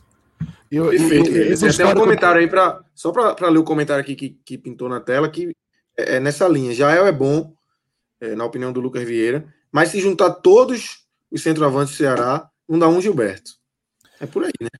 É, a questão de Guto Ferreira com 9, é, ela não é recente, né?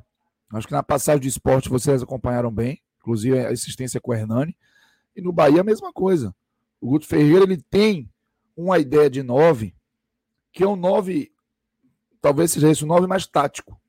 Um nove que prende zagueiro, que chama atenção, que sai para fazer um jogo, mas não é um nove que se destaca. Os nove na, nos times do Guto Ferreira têm dificuldade de ser destaque. Ano passado aconteceu com o Kleber, mas na decisão né, do, da Copa do Nordeste que ele acabou dando essa arrancada. E aí isso aconteceu hoje. Eu acho que o Viseu também contribui muito pouco. Mas para Guto Ferreira faz alguma lógica até a presença de um jogador como o Viseu. É, é, um, é, um, é uma questão dele aí. O Bahia em 2017 ganhou a Copa do Nordeste com o Guto Ferreira. O acaso agiu. Porque o Gustavo, o Gustavo, ele se machucou, ou ele foi expulso na semifinal, primeiro jogo da semifinal. E o Hernani machucou a perna. Aí o Guto Ferreira não teve alternativa, ele teve que escalar Edgar Júnior naquela função. Com o Edgar Júnior, o Bahia tirou a vitória da semifinal, fez dois bons jogos com o esporte. E o Edgar Júnior fez o gol do título. Mas é, é, uma, é uma questão sensível do trabalho dele. Essa relação dele com jogadores de, de referência na frente, que muitas vezes é, é inexplicável, a gente não consegue uma explicação para a presença desses atletas no time, mas o Guto Ferreira insiste com eles.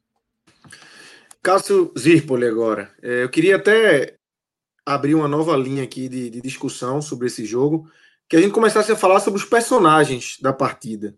É, não necessariamente naquele formato que a gente faz tradicionalmente de pódio, um, dois, três, melhores, piores, mas os personagens, quem te chamou a atenção, é, obviamente do lado positivo, do lado negativo, mas é, um, com um olhar mais amplo agora, é, sem se limitar no, nos pódios que a gente costuma fazer nos telecasts, Cássio. É, eu acho assim que é uma final que para o negócio, para o negócio que foi a contratação de Rodriguinho para o Bahia, é, é, aquela sensação de finalmente, ah, tá vendo, que o investimento começa a se pagar. Rodriguinho foi possivelmente o maior investimento já feito pelo Bahia, num, num, pelo menos em salário. Era um, joga, um jogador com muito mercado ainda. Mas eu acho que, que o 2020 dele não foi um bom 2020, é, questão, até como o Cássio falou, questão física. Eu acho que o próprio time do Bahia também. O time do Bahia do retorno foi uma negação que conseguiu se salvar. Mas consegue se salvar com a chegada de Dado Cavalcante e com a recuperação de alguns jogadores, entre eles investimentos pesados. Rossi, que foi uma aquisição, e Rodriguinho, que não era. Rossi foi mais uma recuperação técnica. Rodriguinho ele estava no time, não era questão. Não havia uma dúvida sobre a titularidade de Rodriguinho, mas era uma, era uma, era uma recuperação de um jogador que efetivamente não estava contribuindo tanto. Aí o que, é que, o que acontece? O Bahia, que, veja só, há pouquíssimo. A, gente, a, a temporada do Campeonato Brasileiro 2020 ela acabou em fevereiro desse ano. Então faz pouquíssimo tempo que o Bahia estava brigando para não ser rebaixado para a segunda divisão. Quanto mais imaginar que estaria na Sul-Americana e que seria o campeão da Copa do Nordeste, porque caso tivesse caído, caso o Bahia tivesse caído, a, a, o orçamento do Bahia teria uma diferença de 63 milhões de reais. Esse time atual não existiria. O Bahia, o Bahia, o Bahia teria inúmeros problemas para pagar o que quem já estava. Imagine para contratar Conte, não viria nunca se o Bahia tivesse sido rebaixado. Aí veja a importância de Rodriguinho. Ele fez aquele hat-trick lá contra o Fortaleza, no Castelão. Era um jogo chave onde não se, não se acreditava muito do Bahia, onde o empate seria interessante para o Bahia naquele momento, porque você pararia o Fortaleza, mas mesmo o empate era tratado como um jogo duro, e o Bahia fez 4 a 0 com três gols de Rodriguinho. Aquele jogo pavimentou a permanência do Bahia, e na rodada seguinte o Bahia ainda foi para a Copa Sul-Americana. Vira o ano, aí as peças continuam lá, Rossi continua lá, Rodrigo continua lá, Dado Cavalcante, inclusive, é, falar daqui a pouco disso também, mas só seguindo essa linha de raciocínio, aí vem, vem essa competição é, e com, com, o Bahia começa com um time de transição justamente por, pela falta de calendário. Né? Lembrando que o Bahia foi campeão da Copa do Nordeste, o primeiro jogo foi Bahia e Salgueiro, foi o time de transição, o time que está jogando ali o Baiano, foi o que foi lá para Salgueiro vencer o jogo, inclusive. Mas, ou seja, esses jogadores não começaram na, na, na campanha, mas é, eventualmente eles entraram e renderam. Chega o jogo de ida, eu não acho que ele tenha ido mal, mas ele já tinha falado que o jogo contra o Independiente, num campo sem condições, que o Rodriguinho já tinha sido o melhor do Bahia no jogo contra o Independiente num jogo onde não tinha condições, onde, onde ele tirou o coelho da cartola naquele lance, que é o lance do gol do Tassiano. Ele vira, é, gira sobre o marcador, chuta de fora da área, um chutaço, vai pro, bate na, o goleiro defende, bate na trave, Tassiano marca e recolocou o Bahia no jogo. No primeiro tempo, com o campo bom, tinha deixado Gilberto na cara do gol, ou seja, Rodriguinho, ele, ele mesmo com o Bahia perdendo o primeiro jogo do Ceará, com o Bahia frustrando com o pênalti desperdiçado, porque mesmo com a reação independente, é óbvio que ficou uma frustração por não ter virado o jogo na reta final, a curva de Rodriguinho nessas partidas era ascendente. Era de um jogador aparecendo. O seguinte, o, acho que o Charato foi muito feliz quando ele falou do Rodriguinho, porque o Rodriguinho de fato mudou uma, uma outra. É, mudou seu comportamento no Bahia e passou a ter uma outra relevância, muito mais próxima do que se esperava dele. E o próprio Rodriguinho falou que o, a conversa olho no olho dele com o Dado Cavalcante, o Dado Cavalcante o procurou para conversar, foi muito importante para a nova fase dele no Bahia. E eu lembro que o Mano Menezes, quando chegou, ainda, até na empolgação da grife Mano Menezes, ele chegou a dizer: Olha, é, o Rodriguinho, ele Não tem, não tem essa de jogar aqui ali. O Rodriguinho pode jogar distante do gol, pode jogar perto do gol. E na época eu reclamei dessa postura. Porque o Rodriguinho, para mim, não tem condição física de estar longe do gol. E ele não jogar perto do gol é um desperdício pela capacidade que ele tem técnica e a capacidade de finalização, tanto para passo para finalização. E aí, o Dário Cavalcante, ele consegue fazer essa leitura, né? O Dário Cavalcante foi muito. É, é, num 1 a 1 recuperou uma série de jogadores. Não só o Rodriguinho, ele recuperou o Nino Paraíba, ele recuperou o Rossi. Então, alguns jogadores que eram importantes e que estavam ausentes da, do Bahia acabaram é, sendo decisivos e o trabalho do Cavalcante deve ser associado a isso. Hoje o Rodriguinho, mais uma vez, foi muito importante, muito. Ele participou das construções ofensivas no, no primeiro tempo, que geraram oportunidade, fez o gol de pênalti. E detalhe, né? A gente dizer, ah, fez o gol, mas foi de pênalti. Você viu o Gilberto batendo pênalti na semana passada? Se não fosse o Rodriguinho, quem é que ia bater o pênalti? É o Gilberto? Quem é que ia bater o pênalti do Bahia? No segundo tempo, com aquele peso. Se o Bahia perde aquele pênalti ali, podia acabar o jogo, pô. O Bahia não estava amassando o Ceará. Então, Perfeito. o Rodriguinho foi lá, bateu e com muita tranquilidade. E depois ele deu um passe assertivo para o Gilberto, que garantiu ali o Gilberto a condição de fazer o segundo gol. Eu acho que o Ceará foi muito feliz. O Rodriguinho ele foi fundamental e o Rodriguinho ele teve uma mudança de comportamento e de produtividade no Bahia a partir do trabalho do Dado Cavalcante. Então acho que o Dado Cavalcante tem ali um resquício desde o ano passado, Cássio. Isso. Ou seja, desde isso. o final do ano passado a gente falava, a gente falava tanto, a gente bateu muito nisso que o Bahia não poderia abrir mão de um jogador como o Rodriguinho assim. Não poderia ter, não tinha, não tinha outro para substituir, não tinha um outro, um outro jogador com a qualidade técnica que o Rodriguinho tinha. Então era João, melhor do que, mais do que afastar, era dar confiança ao Rodriguinho. Fala, Cássio. Esse, assim, foi a continuidade daquele assunto que deu uma queda aqui. Foi, caiu. Nunca, já, já, é, eu teria essa fotinha. Caraca. Essa foto. Nunca tinha voltado tão rápido. Nunca. Já, é, é, comum cair na energia e tal, mas assim, nunca tinha voltado tão. Eu já tinha largado. Eu já tá, quando eu fiz essa foto, essa foto quando eu estou distante do computador, já era na cama, já tinha largado. e acho que dá você depois. Só que aí voltou e tudo. Esperei o Molden voltar e, vi, e, peguei, e peguei o finalzinho Cássio Cardoso e João já falando de Rodriguinho, que era, era a continuidade do meu comentário. Era justamente era puxando da reta final do brasileiro. Ele foi uma peça decisiva para a permanência do Bahia e para a permanência de todo 2021 do Bahia porque o rebaixamento tava, era sendo um problema. Lembrando que o Bahia, ficando na primeira divisão, teve um déficit de 50 milhões de reais. Claro que parte dessas receitas vão entrar em 2021, mas só para a galera ter dimensão que a bronca que foi ficando. Imagine, o déficit seria o mesmo, só que na segunda divisão, irmão. Era, era uma bronca muito maior para resolver. Enfim, ficou, ele foi uma peça essencial na permanência e na decisão foi o nome. É, eu não sei depois a eleição com o Vilar na, na, transmissão, porque teve a eleição, acho que ele estava ganhando, aí na hora que o Bahia terminou, não sei se já tinha, já tinha escolhido, eu já fui para o blog, eu já encerrei o link, mas assim, para mim ele foi o craque da, da, da, decisão. É, o, o, melhor, o melhor jogador em campo foi Rodriguinho. Assim, fez tudo, fez o gol, deu assistência, abriu a, a, a série co, co, é, co, de pênalti contra o Ceará. Então, o que cabia a ele, ele, ele fez muito bem, e é o jogador que se espera. Você espera que o jogador desse porte decida. Como o Vina já decidiu. Hoje Vina não decidiu. Vina é esse jogador do Ceará. Vinícius é esse jogador do Ceará. Hoje não decidiu, mas é aquela coisa. Pô, não tem como Vinícius e Rodriguinho decidirem simultaneamente, né? Assim, veja, alguém tem que ter um campeão. Embora é, isso, isso valeria se os dois tivessem tido um ótimo desempenho. Não foi um ótimo desempenho de Vinícius, mas eu tô falando, acontece de ter um dia que você não vai, é, que não vai entregar resultado, mas o cara entregou o Campeonato Brasileiro inteiro. Enquanto Rodriguinho foi uma fração do Campeonato Brasileiro, Vinícius foi o campeonato inteiro. Mas Rodriguinho, é, que era a pergunta original de Lucas sobre os destaques, para mim, ele, ele, é, o, é um símbolo desse país, inclusive, inclusive com a faixa de capitão. Ele ergueu o troféu, ele ergueu o troféu do, do Bahia. Agora, em um outro ponto que eu tinha falado no meio do comentário, só deixar rapidamente, para Dado. É o maior momento da história de Dado Cavalcante. Ele, a gente está falando de destaques positivos, geralmente. Cássio, só para não, só para não, não, não já fugir para Dado, só para fazer uma observaçãozinha para a gente fechar Rodriguinho que eu achei importante colocar, o reposicionamento dele, tá?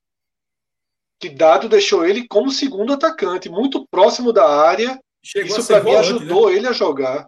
É, ele tava, isso para mim ajudou ele a jogar. Um volante, ele estava quase virando um volante. Ele jogou, ele jogou muito volante. volante ele, jogou, é, ele caiu então, muito. Ele, aí agora ele, ele foi mais empurrado. Ele foi é. empurrado ali próximo da área. Ele não Pronto, pode então eu queria só reforçar foi, isso. É. É, ele, não foi, ele não pode dar aquele pique contra o Fortaleza, que é muito engraçado. Né? Que deu, deu um lançamento para ele. Ele não 33 anos, não pode dar uma bola daquela para mim, não, meu irmão.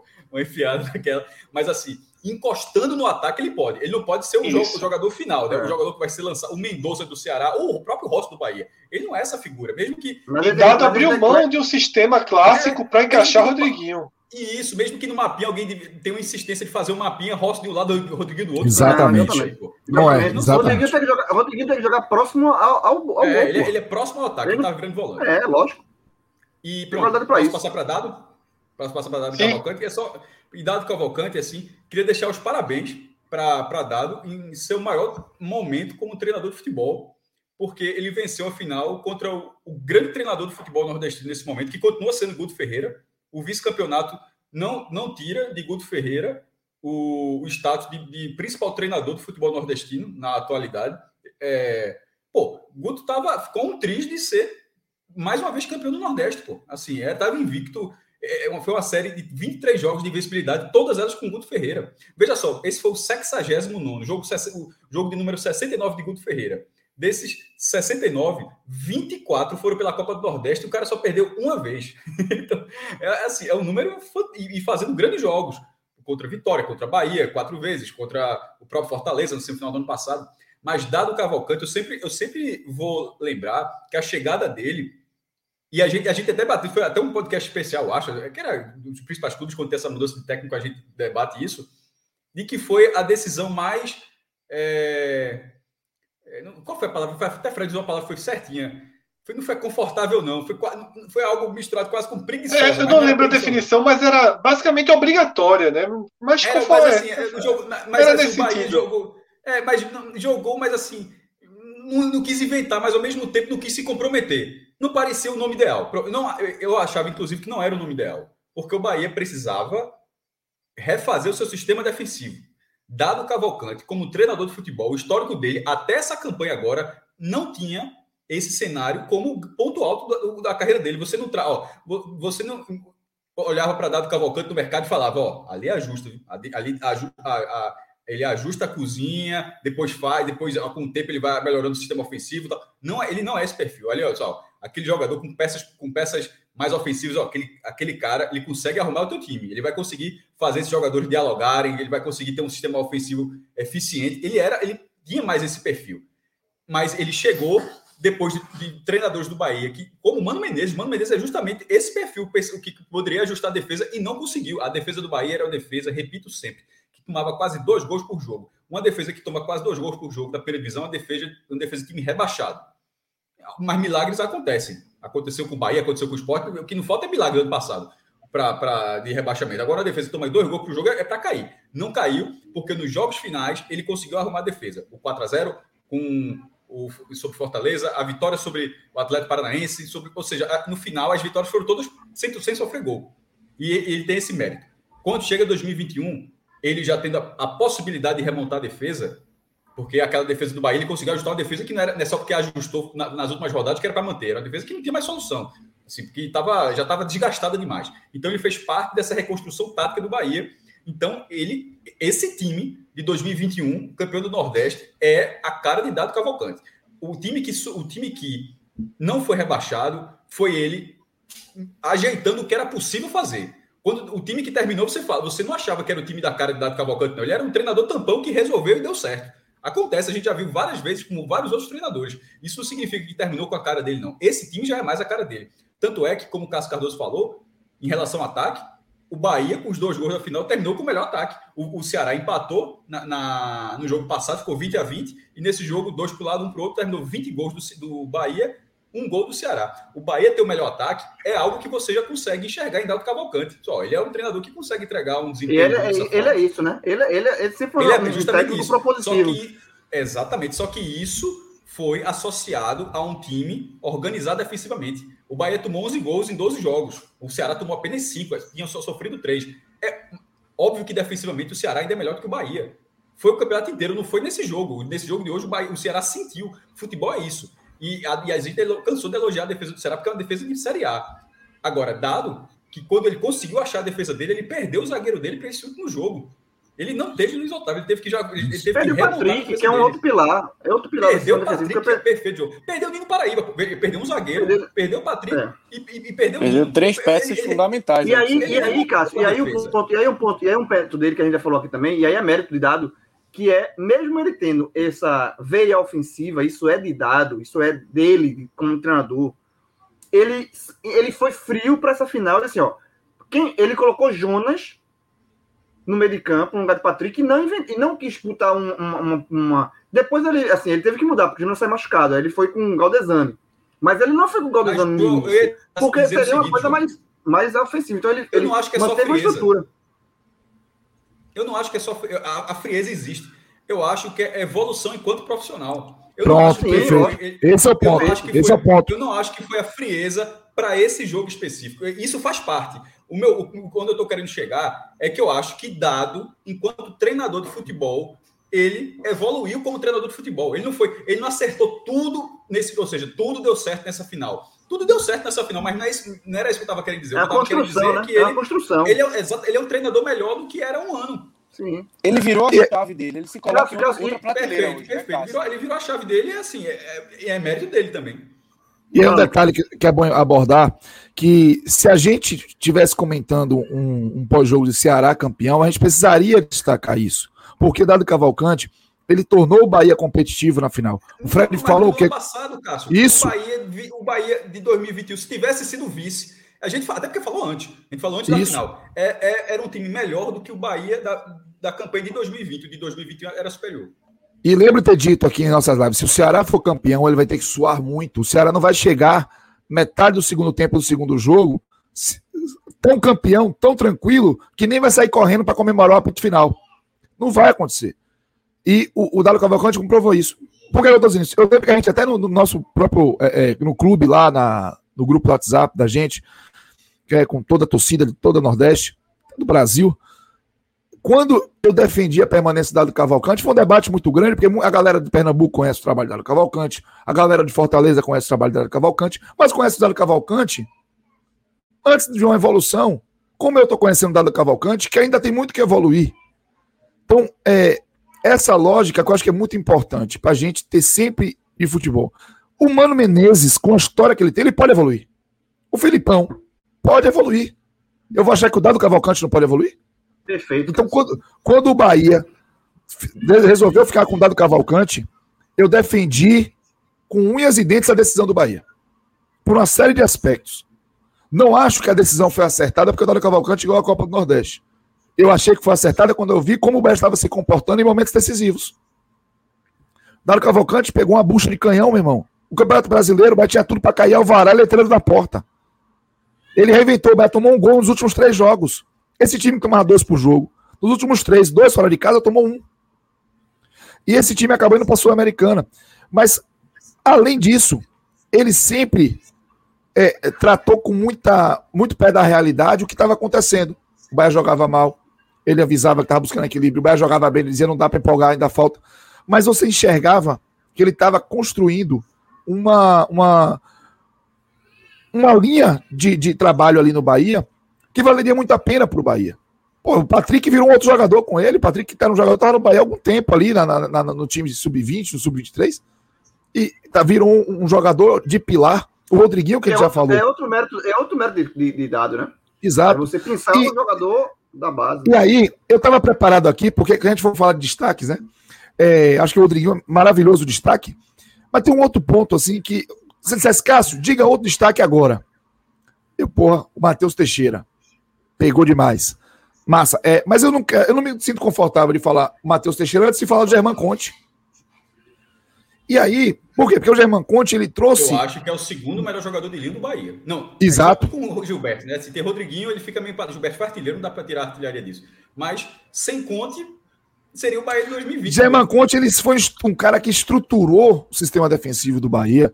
E é impressionante como ele faz leituras assim, contrastantes, inclusive, com o que foi a postura do Luiz Otávio no último, no último jogo, sabe? Ele não parte pro bote es- é, é, es- esbaforido Não falhar no momento decisivo, Cássio. e não falha, Verdade. exatamente. Na, na semifinal e na final, encerrar as duas séries. Porque isso marca também, pô. É Isso, ele bateu os dois pênaltis. E ele Isso. só bateu os dois pênaltis porque tem frieza para tal. E, e, o, e o time tem, tem, a frieza, tem a confiança nele, né? E aí, é, para mim, Conte merece isso. Olha o sorrisinho. E detalhe, Conte merece isso, mas aí eu vou puxar de novo um, uma valorização ao trabalho dado Cavalcante, porque hoje ele conseguiu manter a estrutura defensiva do Bahia sólida com peças que não vinham jogando e que não representam necessariamente é, é, confiança. O Renan Guedes ainda não representa confiança. O Juninho foi um pânico em outras épocas, né? E o Jonas foi titular a primeira vez hoje. Primeira vez que o Jonas foi titular no Bahia foi hoje. E bucha de canhão substituiu o Patrick. Patrick não tinha ficado em nenhum jogo sob o comando do Cavalcante, indisponível para o técnico. Foi a primeira vez. Então, é, dado o Bahia ainda assim, com falhas aqui do Renan Guedes, que é um chute do Vina no primeiro tempo, ele nasce de um erro do Renan Guedes. O Juninho também cometeu alguns equívocos, mas o comportamento que aí eu resgato até o que o Fred falou no início do comentário dele, o comportamento do Bahia como um todo defensivo, ele seguiu uma cultura de jogo, ele seguiu uma lógica. Até essa preocupação com o erro zero, que individualmente você não controla o jogador, mas você vê um pouco mais de cautela nesses movimentos defensivos e muita atenção. Então isso precisa ser credenciado ao trabalho dado Cavalcante, porque hoje peças que normalmente não vinham rendendo e que não vinham jogando entraram e o comportamento defensivo do Bahia foi muito próximo do comportamento positivo que vinha tendo com as peças titulares. Só, só um, um, ponto que a Lucas chegou até a fazer essa pergunta sobre Dada ainda, na questão do, da mudança do patamar, né? É óbvio que ele muda o patamar, é, o título da Copa do Nordeste dá. E, e eu, vou, eu vou exemplificar isso. É, numa coisa que você falou aqui. Quando o Bahia renovou, permaneceu com dado para essa temporada, a gente tem que lembrar que essa temporada foi uma temporada completamente atípica, porque foi uma temporada emendada em 2020 sem tempo de descanso, né? Não houve pré-temporada. Foi terminou o brasileiro, já começou a temporada seguinte. É, então isso fez com que não, não o, a diretoria do Brasil, ó, não tem como trocar agora. E eu, eu, sempre falo isso. Se fosse uma temporada normal, que a temporada, o brasileiro termina no começo de, de dezembro e o Bahia só volta a jogar no final de janeiro. Tem esse intervalo. Eu não sei se a diretoria do Bahia ia manter dado ou ir atrás de um, um, treinador mais rodado, com mais experiência. A manutenção de dado talvez venha muito dessa, dessas temporadas emendadas, certo? Eu acho, eu acho que influenciou muito isso. Não só com dado, com outros treinadores também. O próprio Anderson no, no, no Fortaleza também. Enfim, com outros, outros treinadores. Mas eu, eu, mas eu coloquei naquele, naquele, naquele momento que só isso justificava. Ou seja, para resumir, numa situação normal, eu não ficaria com dado ainda. Eu acho que eu agradeceria dado, mas eu não teria firmeza em, em, em manter dado para iniciar uma temporada com o Bahia. Agora, tudo é trabalho, tudo é, tudo é que você entrega. Na hora que dado é campeão da Copa Nordeste, é, tendo esses méritos todos, do o mérito de Rodriguinho, do reposicionamento de Rodriguinho, o mérito da, da evolução, da, da, da, de você consertar o, setor, o sistema defensivo e manter o sistema defensivo mais sólido, mesmo com a, a, a saída de peças, você não ser ousado demais, ser, ser frio. Isso é óbvio que ele, que ele suma do estádio. E assim, é, e ele passa a ter um nome, caso ele. Porque treinador de futebol a gente sabe como, como é no Brasil, né? É, caso ele saia do, do Bahia daqui a algum tempo, ele já passa a rodar em outro mercado ele o, o título no carinho, no título no, no, no, currículo do treinador é muito importante, porra. Dado com esse título, ele abre muitas portas para ele dado. Sabe? Para ele dado. Ele passa a circular num, num, num patamar Veja, de mercado. Dado, dado está tranquilamente hoje no mercado de Série B. Tranquilamente. Que ele não estava no mercado de Série B. Antes do Bahia. Até porque estava no, no Sub-23 do Bahia. Hoje Lucas, tá perfeito. Dado. Nenhum clube, nenhum clube da Série B. Nenhum clube da Série B e da Série A, ou seja, a gente está falando de 40 clubes, daria um time a dado em 2020. Só o Bahia. O Bahia é o clube que mais. Eu acho que a Série B tem, tem clubes menores da Série B. Não tão, Sim, mas não vinham dando a ele. Veja só, ele não costumava ganhar a chance na Série B. Não, é, mas ele entrou no Paysandu, assim, ele, ele tinha um mercado. Sim, mas muito esporadicamente. É, a parte. Mas assim, o que eu falo, eu, ele, o que eu quero dizer é que ele, ele subiu desse mercado. O mercado que ele Sim. tinha, ele já tem. O mercado que ele tinha. Mercado o, o mercado que ele tinha hoje, para ele, é retrocesso. O mercado que ele tinha hoje, para ele, é retrocesso. Total. Que... Então, assim, ele, ele, se ele sair do Bahia, daqui para frente, no... ele, o mercado dele já passa a ser outro. Ele amplia o mercado dele. E ele amplia para o mercado para uma futura volta para o Bahia na, na frente. Daqui a alguns anos. Ele passa a ser um nome cogitado para treinar o Bahia em outras vezes, em outras situações. Ele passa a ter um. um o nome dele entrou na história do Bahia. Entrou é, na porra. história. Ele, ele, passa a ter um nome, um, um mercado do, dentro do Bahia, que assim, ele não. O Bahia é tetra, falou, João. Ele... Com Evaristo, é. Bobô, Guto Ferreira e Dado Cavalcante. E Dado Cavalcante, exatamente. Então, que, então assim, ele, entrou, ele passa, entrou numa lista seleta aí. Ele passa a ter com. É, é, não, ele não fica sendo somente uma, uma solução é, de, de situação, de momento para o Bahia como foi. Ele passa a ser um nome para o Bahia, para o futuro. E passa a ser um nome para outros clubes. Ele passa nome para outros clubes, exatamente. Ele passa a ser um nome para outros, um nome outros clubes. Para treinar um, um, um, sei lá, um atleta de Goiás na Série A. Acho que num um, primeiro momento ainda como, como a solução. Um cara que. Esses, eu acho que os clubes da Série A ainda vão buscar em dado é, aquele último tiro, o tiro curto. É, não sei se é, vão dar o time para dado montar um time, um clube de Série A. Mas acho que ele tranquilamente tá num patamar de pegar esse tiro curto para tentar se mostrar como foi com o Bahia. Ele agora e, e, abre o leque dele para os clubes de Série A. Abre o leque. E assim, e nenhum clube, e nenhum técnico, ninguém fica preso. Agora foi. ninguém Voltou, fica tá preso. Eu lhe ouvindo bem. Ninguém fica preso. Ninguém pode, na verdade, nenhuma profissão ficar preso ao que você conquistou. Você tem que estar sempre buscando mais. Certo? Isso para a gente aqui, para todo. Para todo mundo testando essa live. Você tem uma profissão, você consegue um grande feito na sua profissão, mas você não pode dormir em Brace Splinter e não fazer mais nada. Você não vive só do passado. Mas, dado com esse título, ele se recoloca no mercado, no mercado que ele não tinha, é... e num patamar acima, assim, como eu falei, o, o, mercado que ele tinha, se ele voltar para o mercado anterior dele, ele, ele, ele é... hoje para ele é um retrocesso. Então, assim, ele, ele, ele, ele manda com o currículo, ele, ele vai andar com esse cara. Eu sou campeão da Copa do Nordeste com o Bahia. Ele vai apresentar isso na mesa.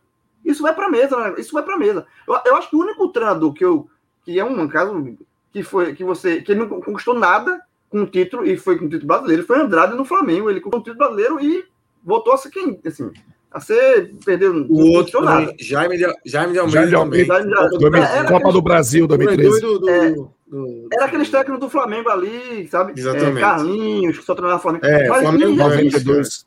É, em geral, no geral, no geral, se um, um, um, treinador conquista um título relevante, ele leva esse título para frente, pô. Tem treinador que conquista muito menos e fica, passa a ter mercado em, em vários. vários é, é dado, dado, dado tem três regionais. Mazola, três, Mazola dois, duas Copas Verdes. Em 2011. E viveu é, quantos anos? Eu tava, eu tava Quatro, me referindo. Não, mas, é, não, mas, não, mas para dar um exemplo mais grave, é, uma, é, uma, é um acesso de quatro jogos, as últimas quatro rodadas, que, que teve uma reviravolta.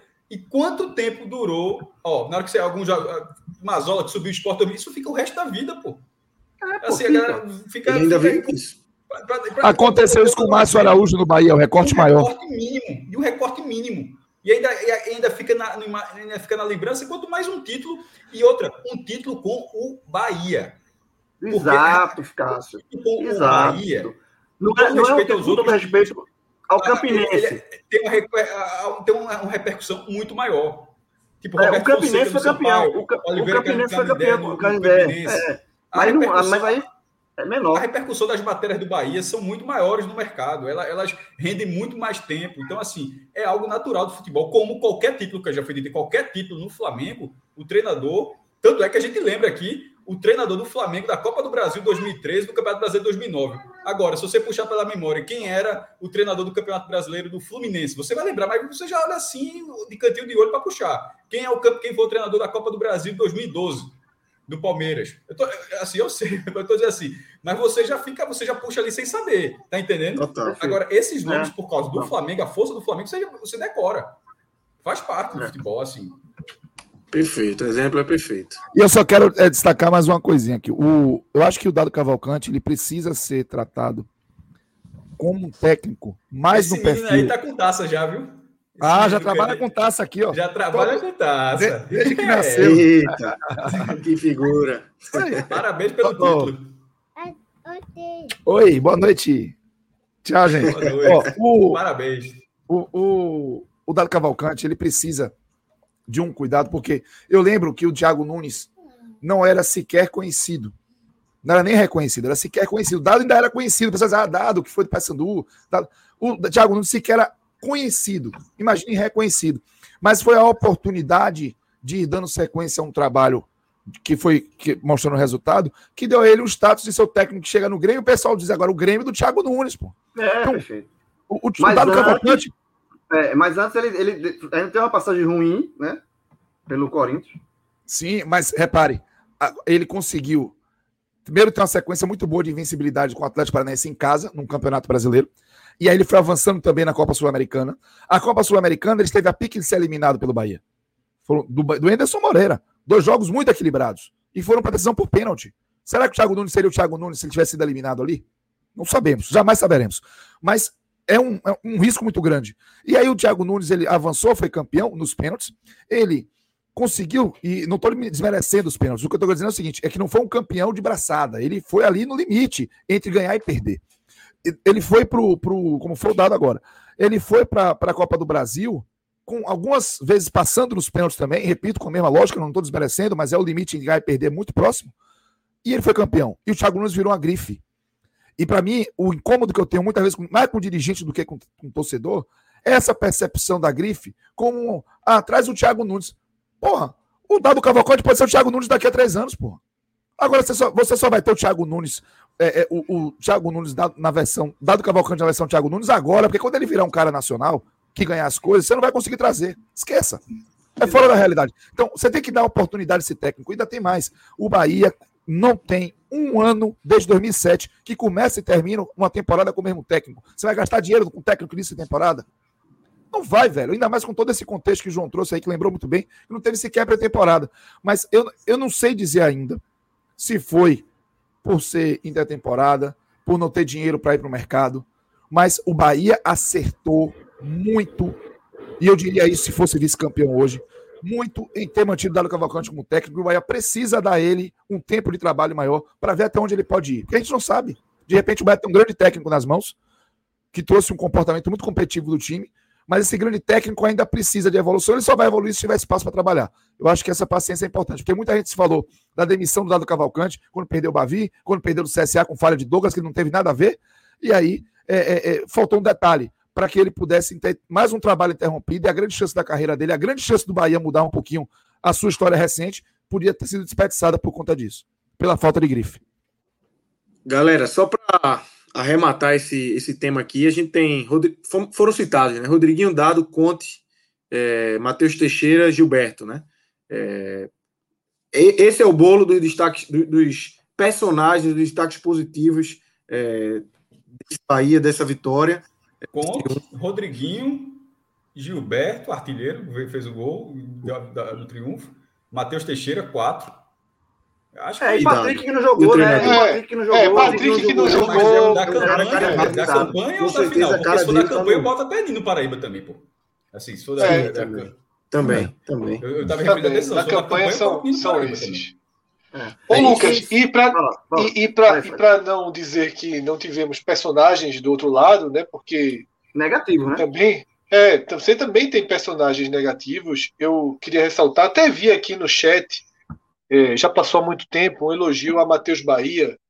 Só que eu sinceramente acho que o elogio a Matheus Bahia, entendo, acho que fez uma partida ok, mas Gabriel Dias foi assustadoramente mal, assim, assustadoramente. Fazia muito tempo que eu não via, sabe, um, um- jogador implodir, né? Um jogador de bom nível, de Série A, jogou a Série A pelo Fortaleza, implodir de uma forma que Buiu foi muito mais jogador em Salvador.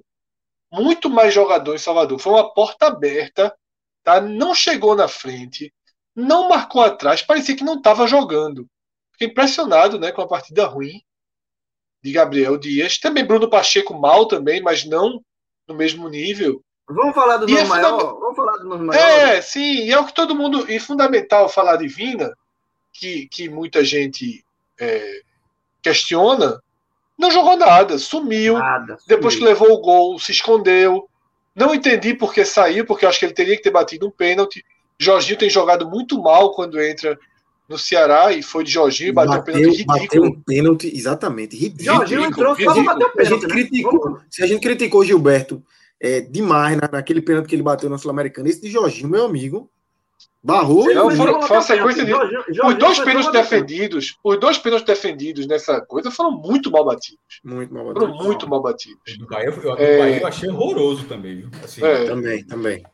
E ainda fico com aquela, e só para coisa, ainda fico com a de Viseu, porque não é exatamente culpa de Viseu, porque ele sempre foi assim. Né? É o Ceará que não tem um 9 à altura do time. Isso já foi é. debatido aqui também. Acaba sendo esse personagem. Eu acho o Kleber o melhor 9 do Ceará. Não consigo. Mas é o 9, mas, mas é o 9 a quem? Mas ainda assim, você não pode ir para o brasileiro com o é. 9 Kleber. Então você. Isso, isso que você está falando, Fred, só reforça que o, o, na verdade o Ceará tem que ir para o mercado trazer um 9. Agora, que, negativo. Que é dificílimo, né? Dificílimo, é, assim, difícil. Mas a gente tá aqui para dizer o que, é que precisa fazer. eu que vou pagar. Bom, castrinho que se vire, né? Castrinho que se vire. É, se vire, não sou eu vou pagar. Eu estou dizendo o que é está precisando. É, agora, é, destaque negativo, concordo que o Gabriel Dino não jogou nada, mas assim, é, eu, eu gosto de ir numa final. Final é jogo grande, e, e em jogo grande você destaca jogador grande os holofotes. Jogador né, ganha um salário alto, faz merecer tudo, mas é em jogo grande que ele mexe. Não, existe jogador, grande jogador de jogo pequeno. Sabe? É jogador, joga, é jogo grande para jogador grande. Então, o, a, o elogio e a crítica se for é para jogador grande, em jogo grande. E Vina hoje foi uma decepção. Vina que a gente elogiou tanto. E, e Mendonça também, viu? Mendonça, também. também. Mendonça, você, você, você, você, Mendonça é caro. Tempo, João. Primeiro Mendonça tempo é caro. Não, não. Veja só, Vina no primeiro tempo ele fez parte da, da construção ofensiva do Ceará. Qual foi a construção ofensiva do Ceará?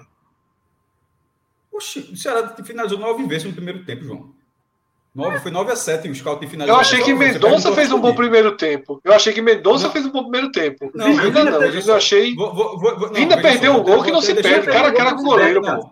Só vou dizer o seguinte: que eu acho que essa visão de que João está tendo por Vinícius Vina é pelo segundo tempo. O primeiro tempo dele não, é pelo jogo todo. Não é, é pelo jogo todo. Apagado. o, segundo tempo, o segundo tempo foi pior.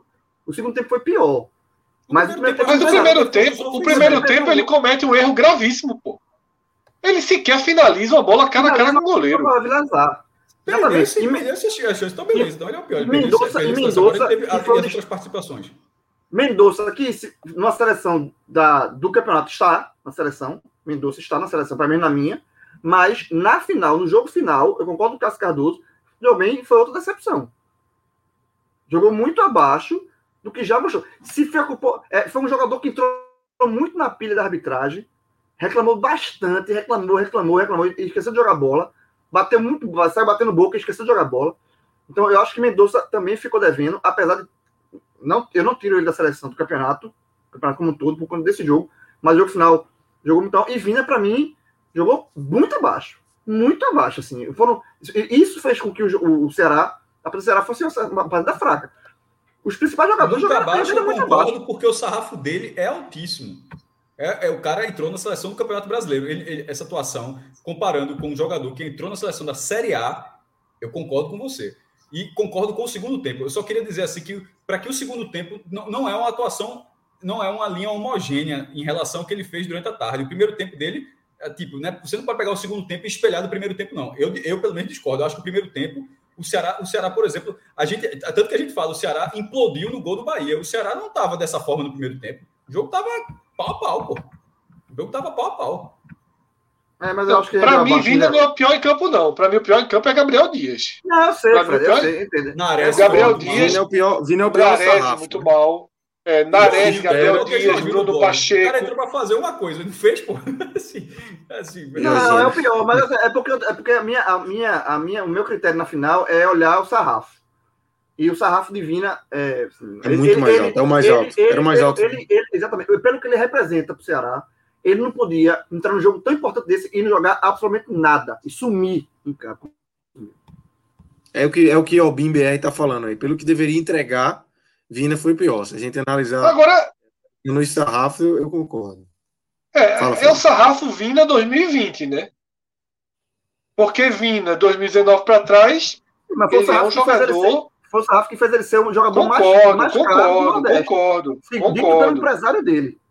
Concordo, concordo. Mas a gente, agora, nos próximos anos, a gente vai ver se Vina segue no altíssimo nível ou se se aproxima de Vinícius, né, que é um jogador que faz ótimas partidas intercaladas com partidas de desaparecimento. Essa foi uma partida burocrática. Essa foi uma partida de Vinícius. É um jogador horrível? Não. Sempre foi um jogador que ajudou. Sempre foi um jogador que ajudou. Agora, sempre resolveu? Também não. Fred, tá? eu lembro quando eu vi. Ano Vina, passado Vina, resolveu. Vina, quando era Vinícius, eu, eu falava, ele jogou no Náutico aqui. E eu falava o seguinte: que duas Vina, vezes. Né? Duas vezes. Eu dizia que Vina, que na época era só Vinícius, é Vinícius, de vez em quando ele joga e vira. Ele joga a bola que você, olha que jogador. Mas depois, daqui a pouco ele vira abóbora. O que é virar abóbora? É. Não joga nada. Assim, é, é, é aquele jogador que enche os olhos, você cria expectativa em torno dele, e quando é na hora da decisão, ele vira abóbora. No, no Ceará, em 2020, não foi. foi é. Não foi. Mas. Carruagem. 38 rodadas de carruagem. Carruagem. Carregou na carruagem. Carruagem. Mas essa, essa alusão, que essa associação, essa brincadeira que eu faço da abóbora, eu já falava com o Bina, já, quando ele era no Bahia, jogou no Bahia, quando jogou no Náutico, eu usei várias e várias vezes essa alusão à abóbora. Em 2020, não, foi, carru... foi carruagem o tempo todo. Cássio, Zirpoli, é... para a gente trazer aqui um, um, um, pouco de contexto histórico desse título do Bahia, o Bahia é, tetra agora, né, se iguala ao Vitória, tinha a possibilidade de do Ceará igualar ao Bahia, mas o Bahia se iguala ao Vitória, abre do Ceará, é, o que é que você traz para a gente? E, assim, é, até para abrir também para Cássio Cardoso, João e Fred, em relação à distância que abre em relação ao, aos outros concorrentes de, do futebol nordestino, né, para o Bahia.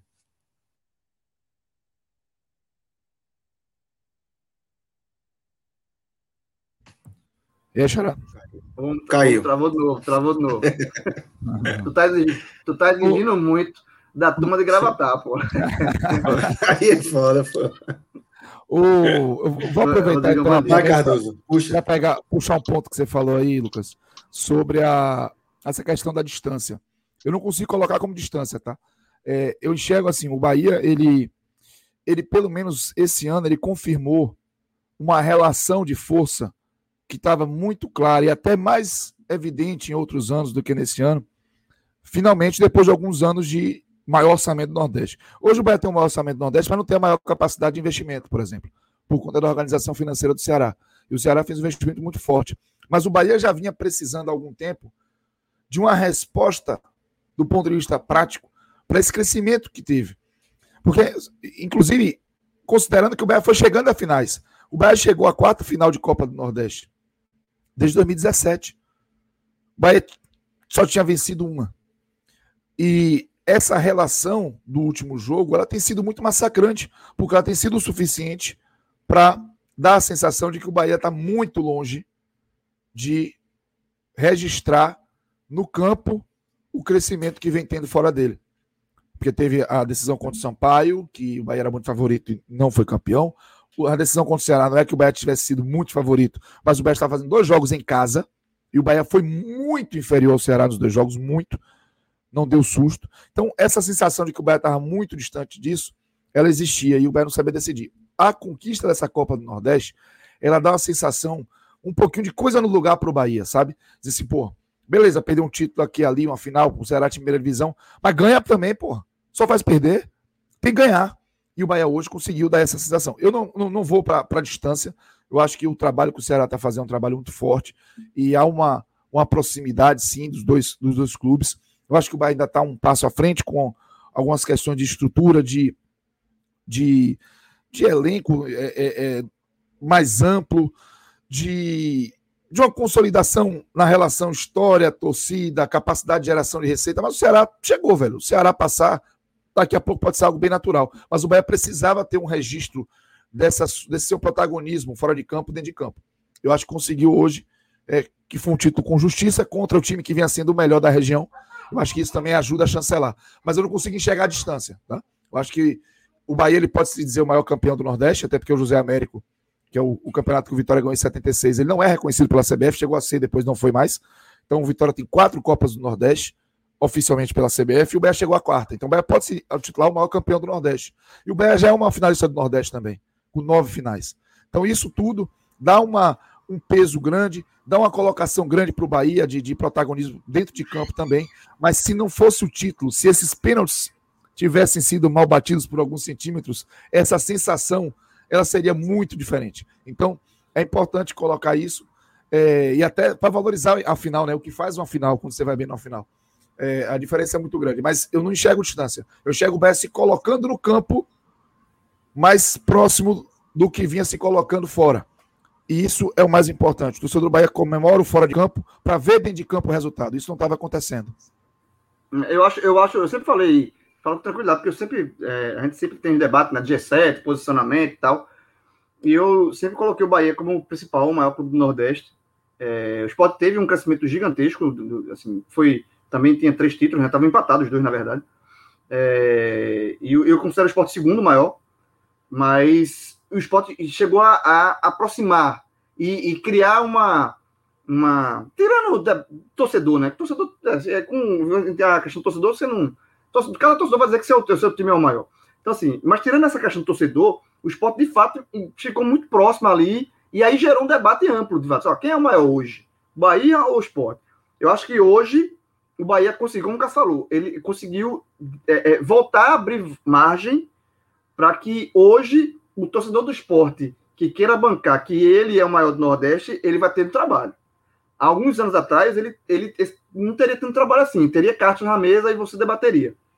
Eu acho que hoje o torcedor do esporte querer é, é, botar, deixando a paixão de lado, mas que, o, que ele, esporte maior do Nordeste, é, eu acho que um debate mais chato. João, eu acho que Bahia, esse debate Bahia... existiu, esse debate existiu, ele foi construído de 2008 a 2018. Esses 10 anos, eles são 10 anos em que você passou a debater esse tema. Porque eu acho que em 2007 não existia esse debate. O esporte ganha a Copa do Brasil e vive 10 anos melhores que o Bahia. Indiscutivelmente melhores que o do Bahia. Até que o esporte é rebaixado, né, num colapso financeiro, porque eu nem acho que a final de 2017, que o Bahia ganha do esporte, é claro que ela pesa, porque se fosse ao contrário, pesaria mais ainda, o esporte faria 4 a 2 em títulos da Copa do Nordeste, né, igualaria o Vitória, o Bahia ficaria para trás, mas é, eu diria que 17 e 18, o debate que existiu a partir de, 2000, de desde 2008, ele se encerra, porque o Bahia retoma, o esporte vai para a Série B, o esporte se desarruma, o esporte passa a ter uma, capa, uma capacidade de receita menor, tá? o Bahia, ele, ele, o esporte vivia um, um, elevador de crescimento. Né? Esse elevador de crescimento ele foi interrompido o Bahia não estava conseguindo acompanhar aquele elevador de crescimento do esporte durante 10 anos, 9 anos. Mas há uma inversão, assim, o, o ritmo do Bahia, os dois, os dois clubes indo para a normalidade, o ritmo do Bahia sempre foi um pouquinho melhor.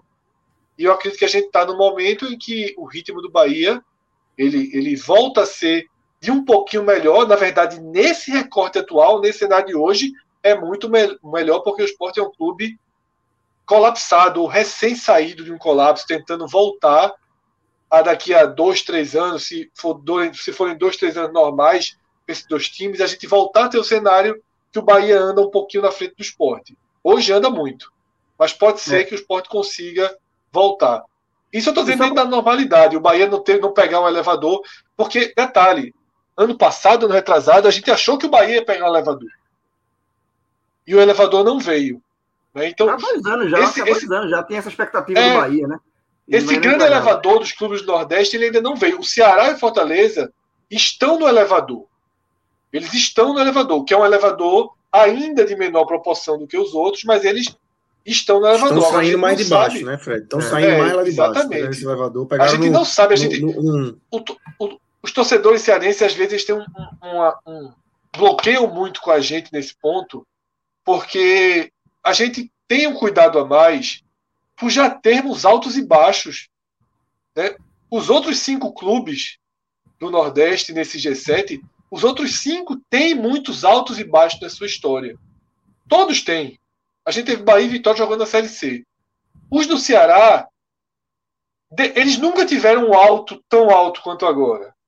Então, é preciso entender que a gente segura um pouquinho, a gente contém um pouquinho a euforia, porque para mim é, essa, esse recorte mais ampliado de 10 anos, que é um recorte. Veja, veja o recorte que eu usei para Esporte Bahia, foi um recorte de 10 anos, aqueles 2008, 2018. Foram 10 anos. A gente não pode fazer recorte de 3 anos, de 4 anos, de 5 anos. Vamos fazer recorte de 10 em 10 anos. Vamos ver, caiu, voltou, se estruturou, ganhou ali, passou aqui, foi sétimo no brasileiro, fez uma semifinal de Copa do Brasil, né, chegou à quarta final sul-americana.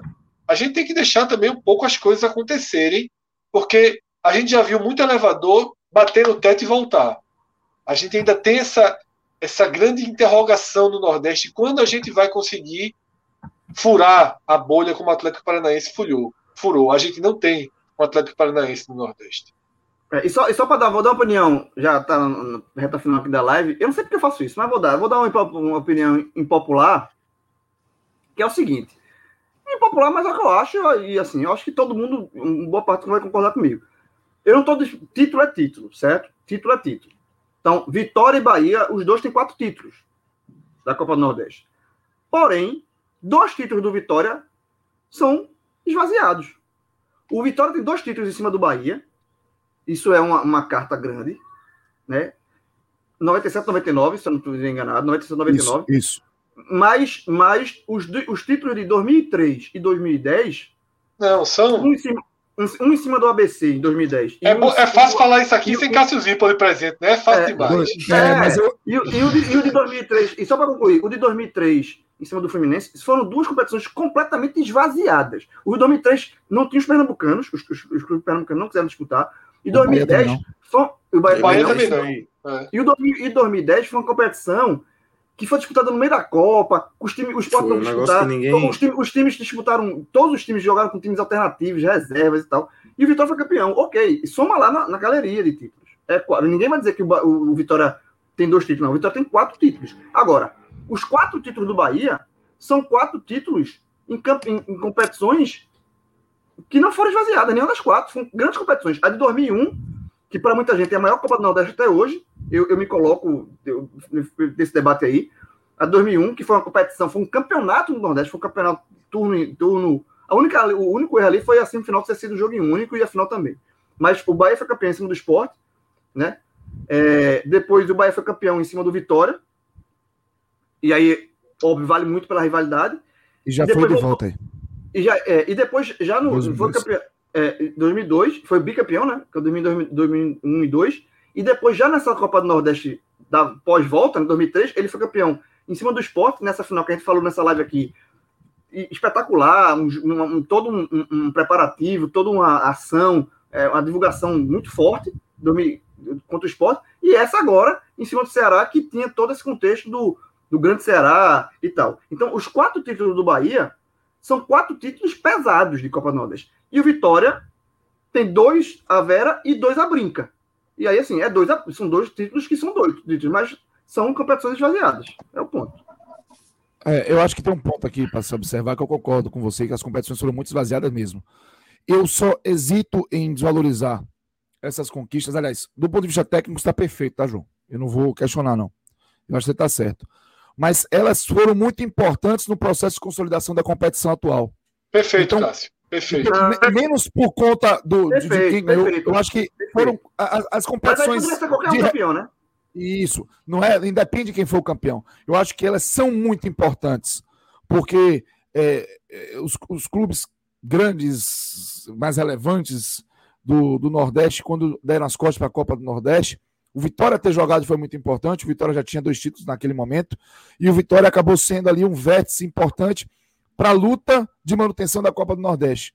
Tanto em 2003, que aí ficou em ato de sete anos, como em 2010, que o Vitória também deu importância. Então, eu reconheço tecnicamente um campeonato muito inferior aos outros, sem dúvida nenhuma. Mas a importância para a gente estar tá vivendo hoje a Copa do Nordeste, eu acho tão grande perfeito, que eu perfeito. acabo dando um peso é, extra essas conquistas pela importância histórica delas para a competição. Sim, isso, isso sem dúvida, isso não se discute, não. Verdade. Cássio Zippo, se estivesse aqui, diria o seguinte: taça, taça. Teve a competição. Ele foi lá e jogou. Azar que não jogou, porra. É oficial. Exatamente. porra, eu fico, eu, fico, eu fico revoltado com você discutindo essa besteira. Já teve Teve a competição. Ali a título. Foi lá, jogou, ganhou. Pronto. Acabou-se. Não tem o que discutir. Bicho, Representei, cara. Daniel regular acabou representado. Agora, quando vocês deixa eu contar um negócio curioso aqui. Eu juro que não é provocação com vocês. Juro. Com ah. galera 8-1, que eu de coração. 8-1, tchau, tchau, tchau, Cássio. Não, peraí, sério. Valeu, Cássio. Ontem, ontem eu fui elencando uma série de tabus na rádio, né? Aquela curiosidade em relação a Bahia e Ceará, etc. Tal. Aí lembrei que o Bahia fez o primeiro gol do novo Castelão com o Kleberson. Lembrei que o Bahia, a última vez que o Ceará foi eliminado é, pelo Bahia, foi com o Bahia ganhando no Castelão, o jogo da ida. Mas beleza. Mas é, a, a, enumerei também as, a, as vantagens do Ceará, né? Aí meu pai me mandou uma mensagem no ar. Fez, Cássio, você está ignorando algo muito importante. O quê? Todas as vezes que o Bahia foi campeão, o Bahia ganhou do esporte pelo caminho. Em 2001. É verdade. Em 2002. em 2017 e esse ano. Eu falei, porra, meu velho. Em 88. Em 59 e 88. Melhor, ele disse isso. Todas as grandes conquistas do Bahia fora do estadual. É. O Bahia teve o esporte pelo caminho, o Bahia conseguiu vencer. Então, isso acaba sendo um, um ponto para você por me apegar. Ele falou ontem. Bahia, aí, Cássio, aí, tu, aí, aí, a turma dizer que eu não sou Bahia. Pelo amor é. de Deus. Não, você trabalhou certo demais, João. Quando você virou para mim durante a semana, eu, eu, vou printar aqui e botar para a galera lá, lá do, do, de placa, enfim, para poder dizer, manda para mim isso. Porque essa conversa de WhatsApp foi maravilhosa. João dizendo, companheiro, eu tenho um negócio para lhe contar. Me espiziaram tanto juízo que para mim quem ganhar tanto faz. Eu vou até gostar do Ceará ganhar. Olha que coisa linda. Exatamente, foi exatamente isso. Poucas vezes algo tão lindo escrito WhatsApp. Um abraço, um abraço para você do Bahia. Eu adoro ser do Bahia.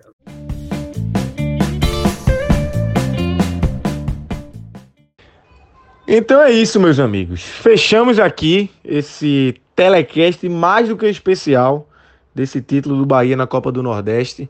Fiquem ligados no NE45, www.ne45.com.br, uma cobertura espetacular aí desse título do Bahia. Ligados também aqui no nosso feed, no podcast 45 minutos e nas nossas lives. Obviamente, esse título do Bahia ainda vai repercutir bastante na nossa programação. Valeu, galera. Um grande abraço.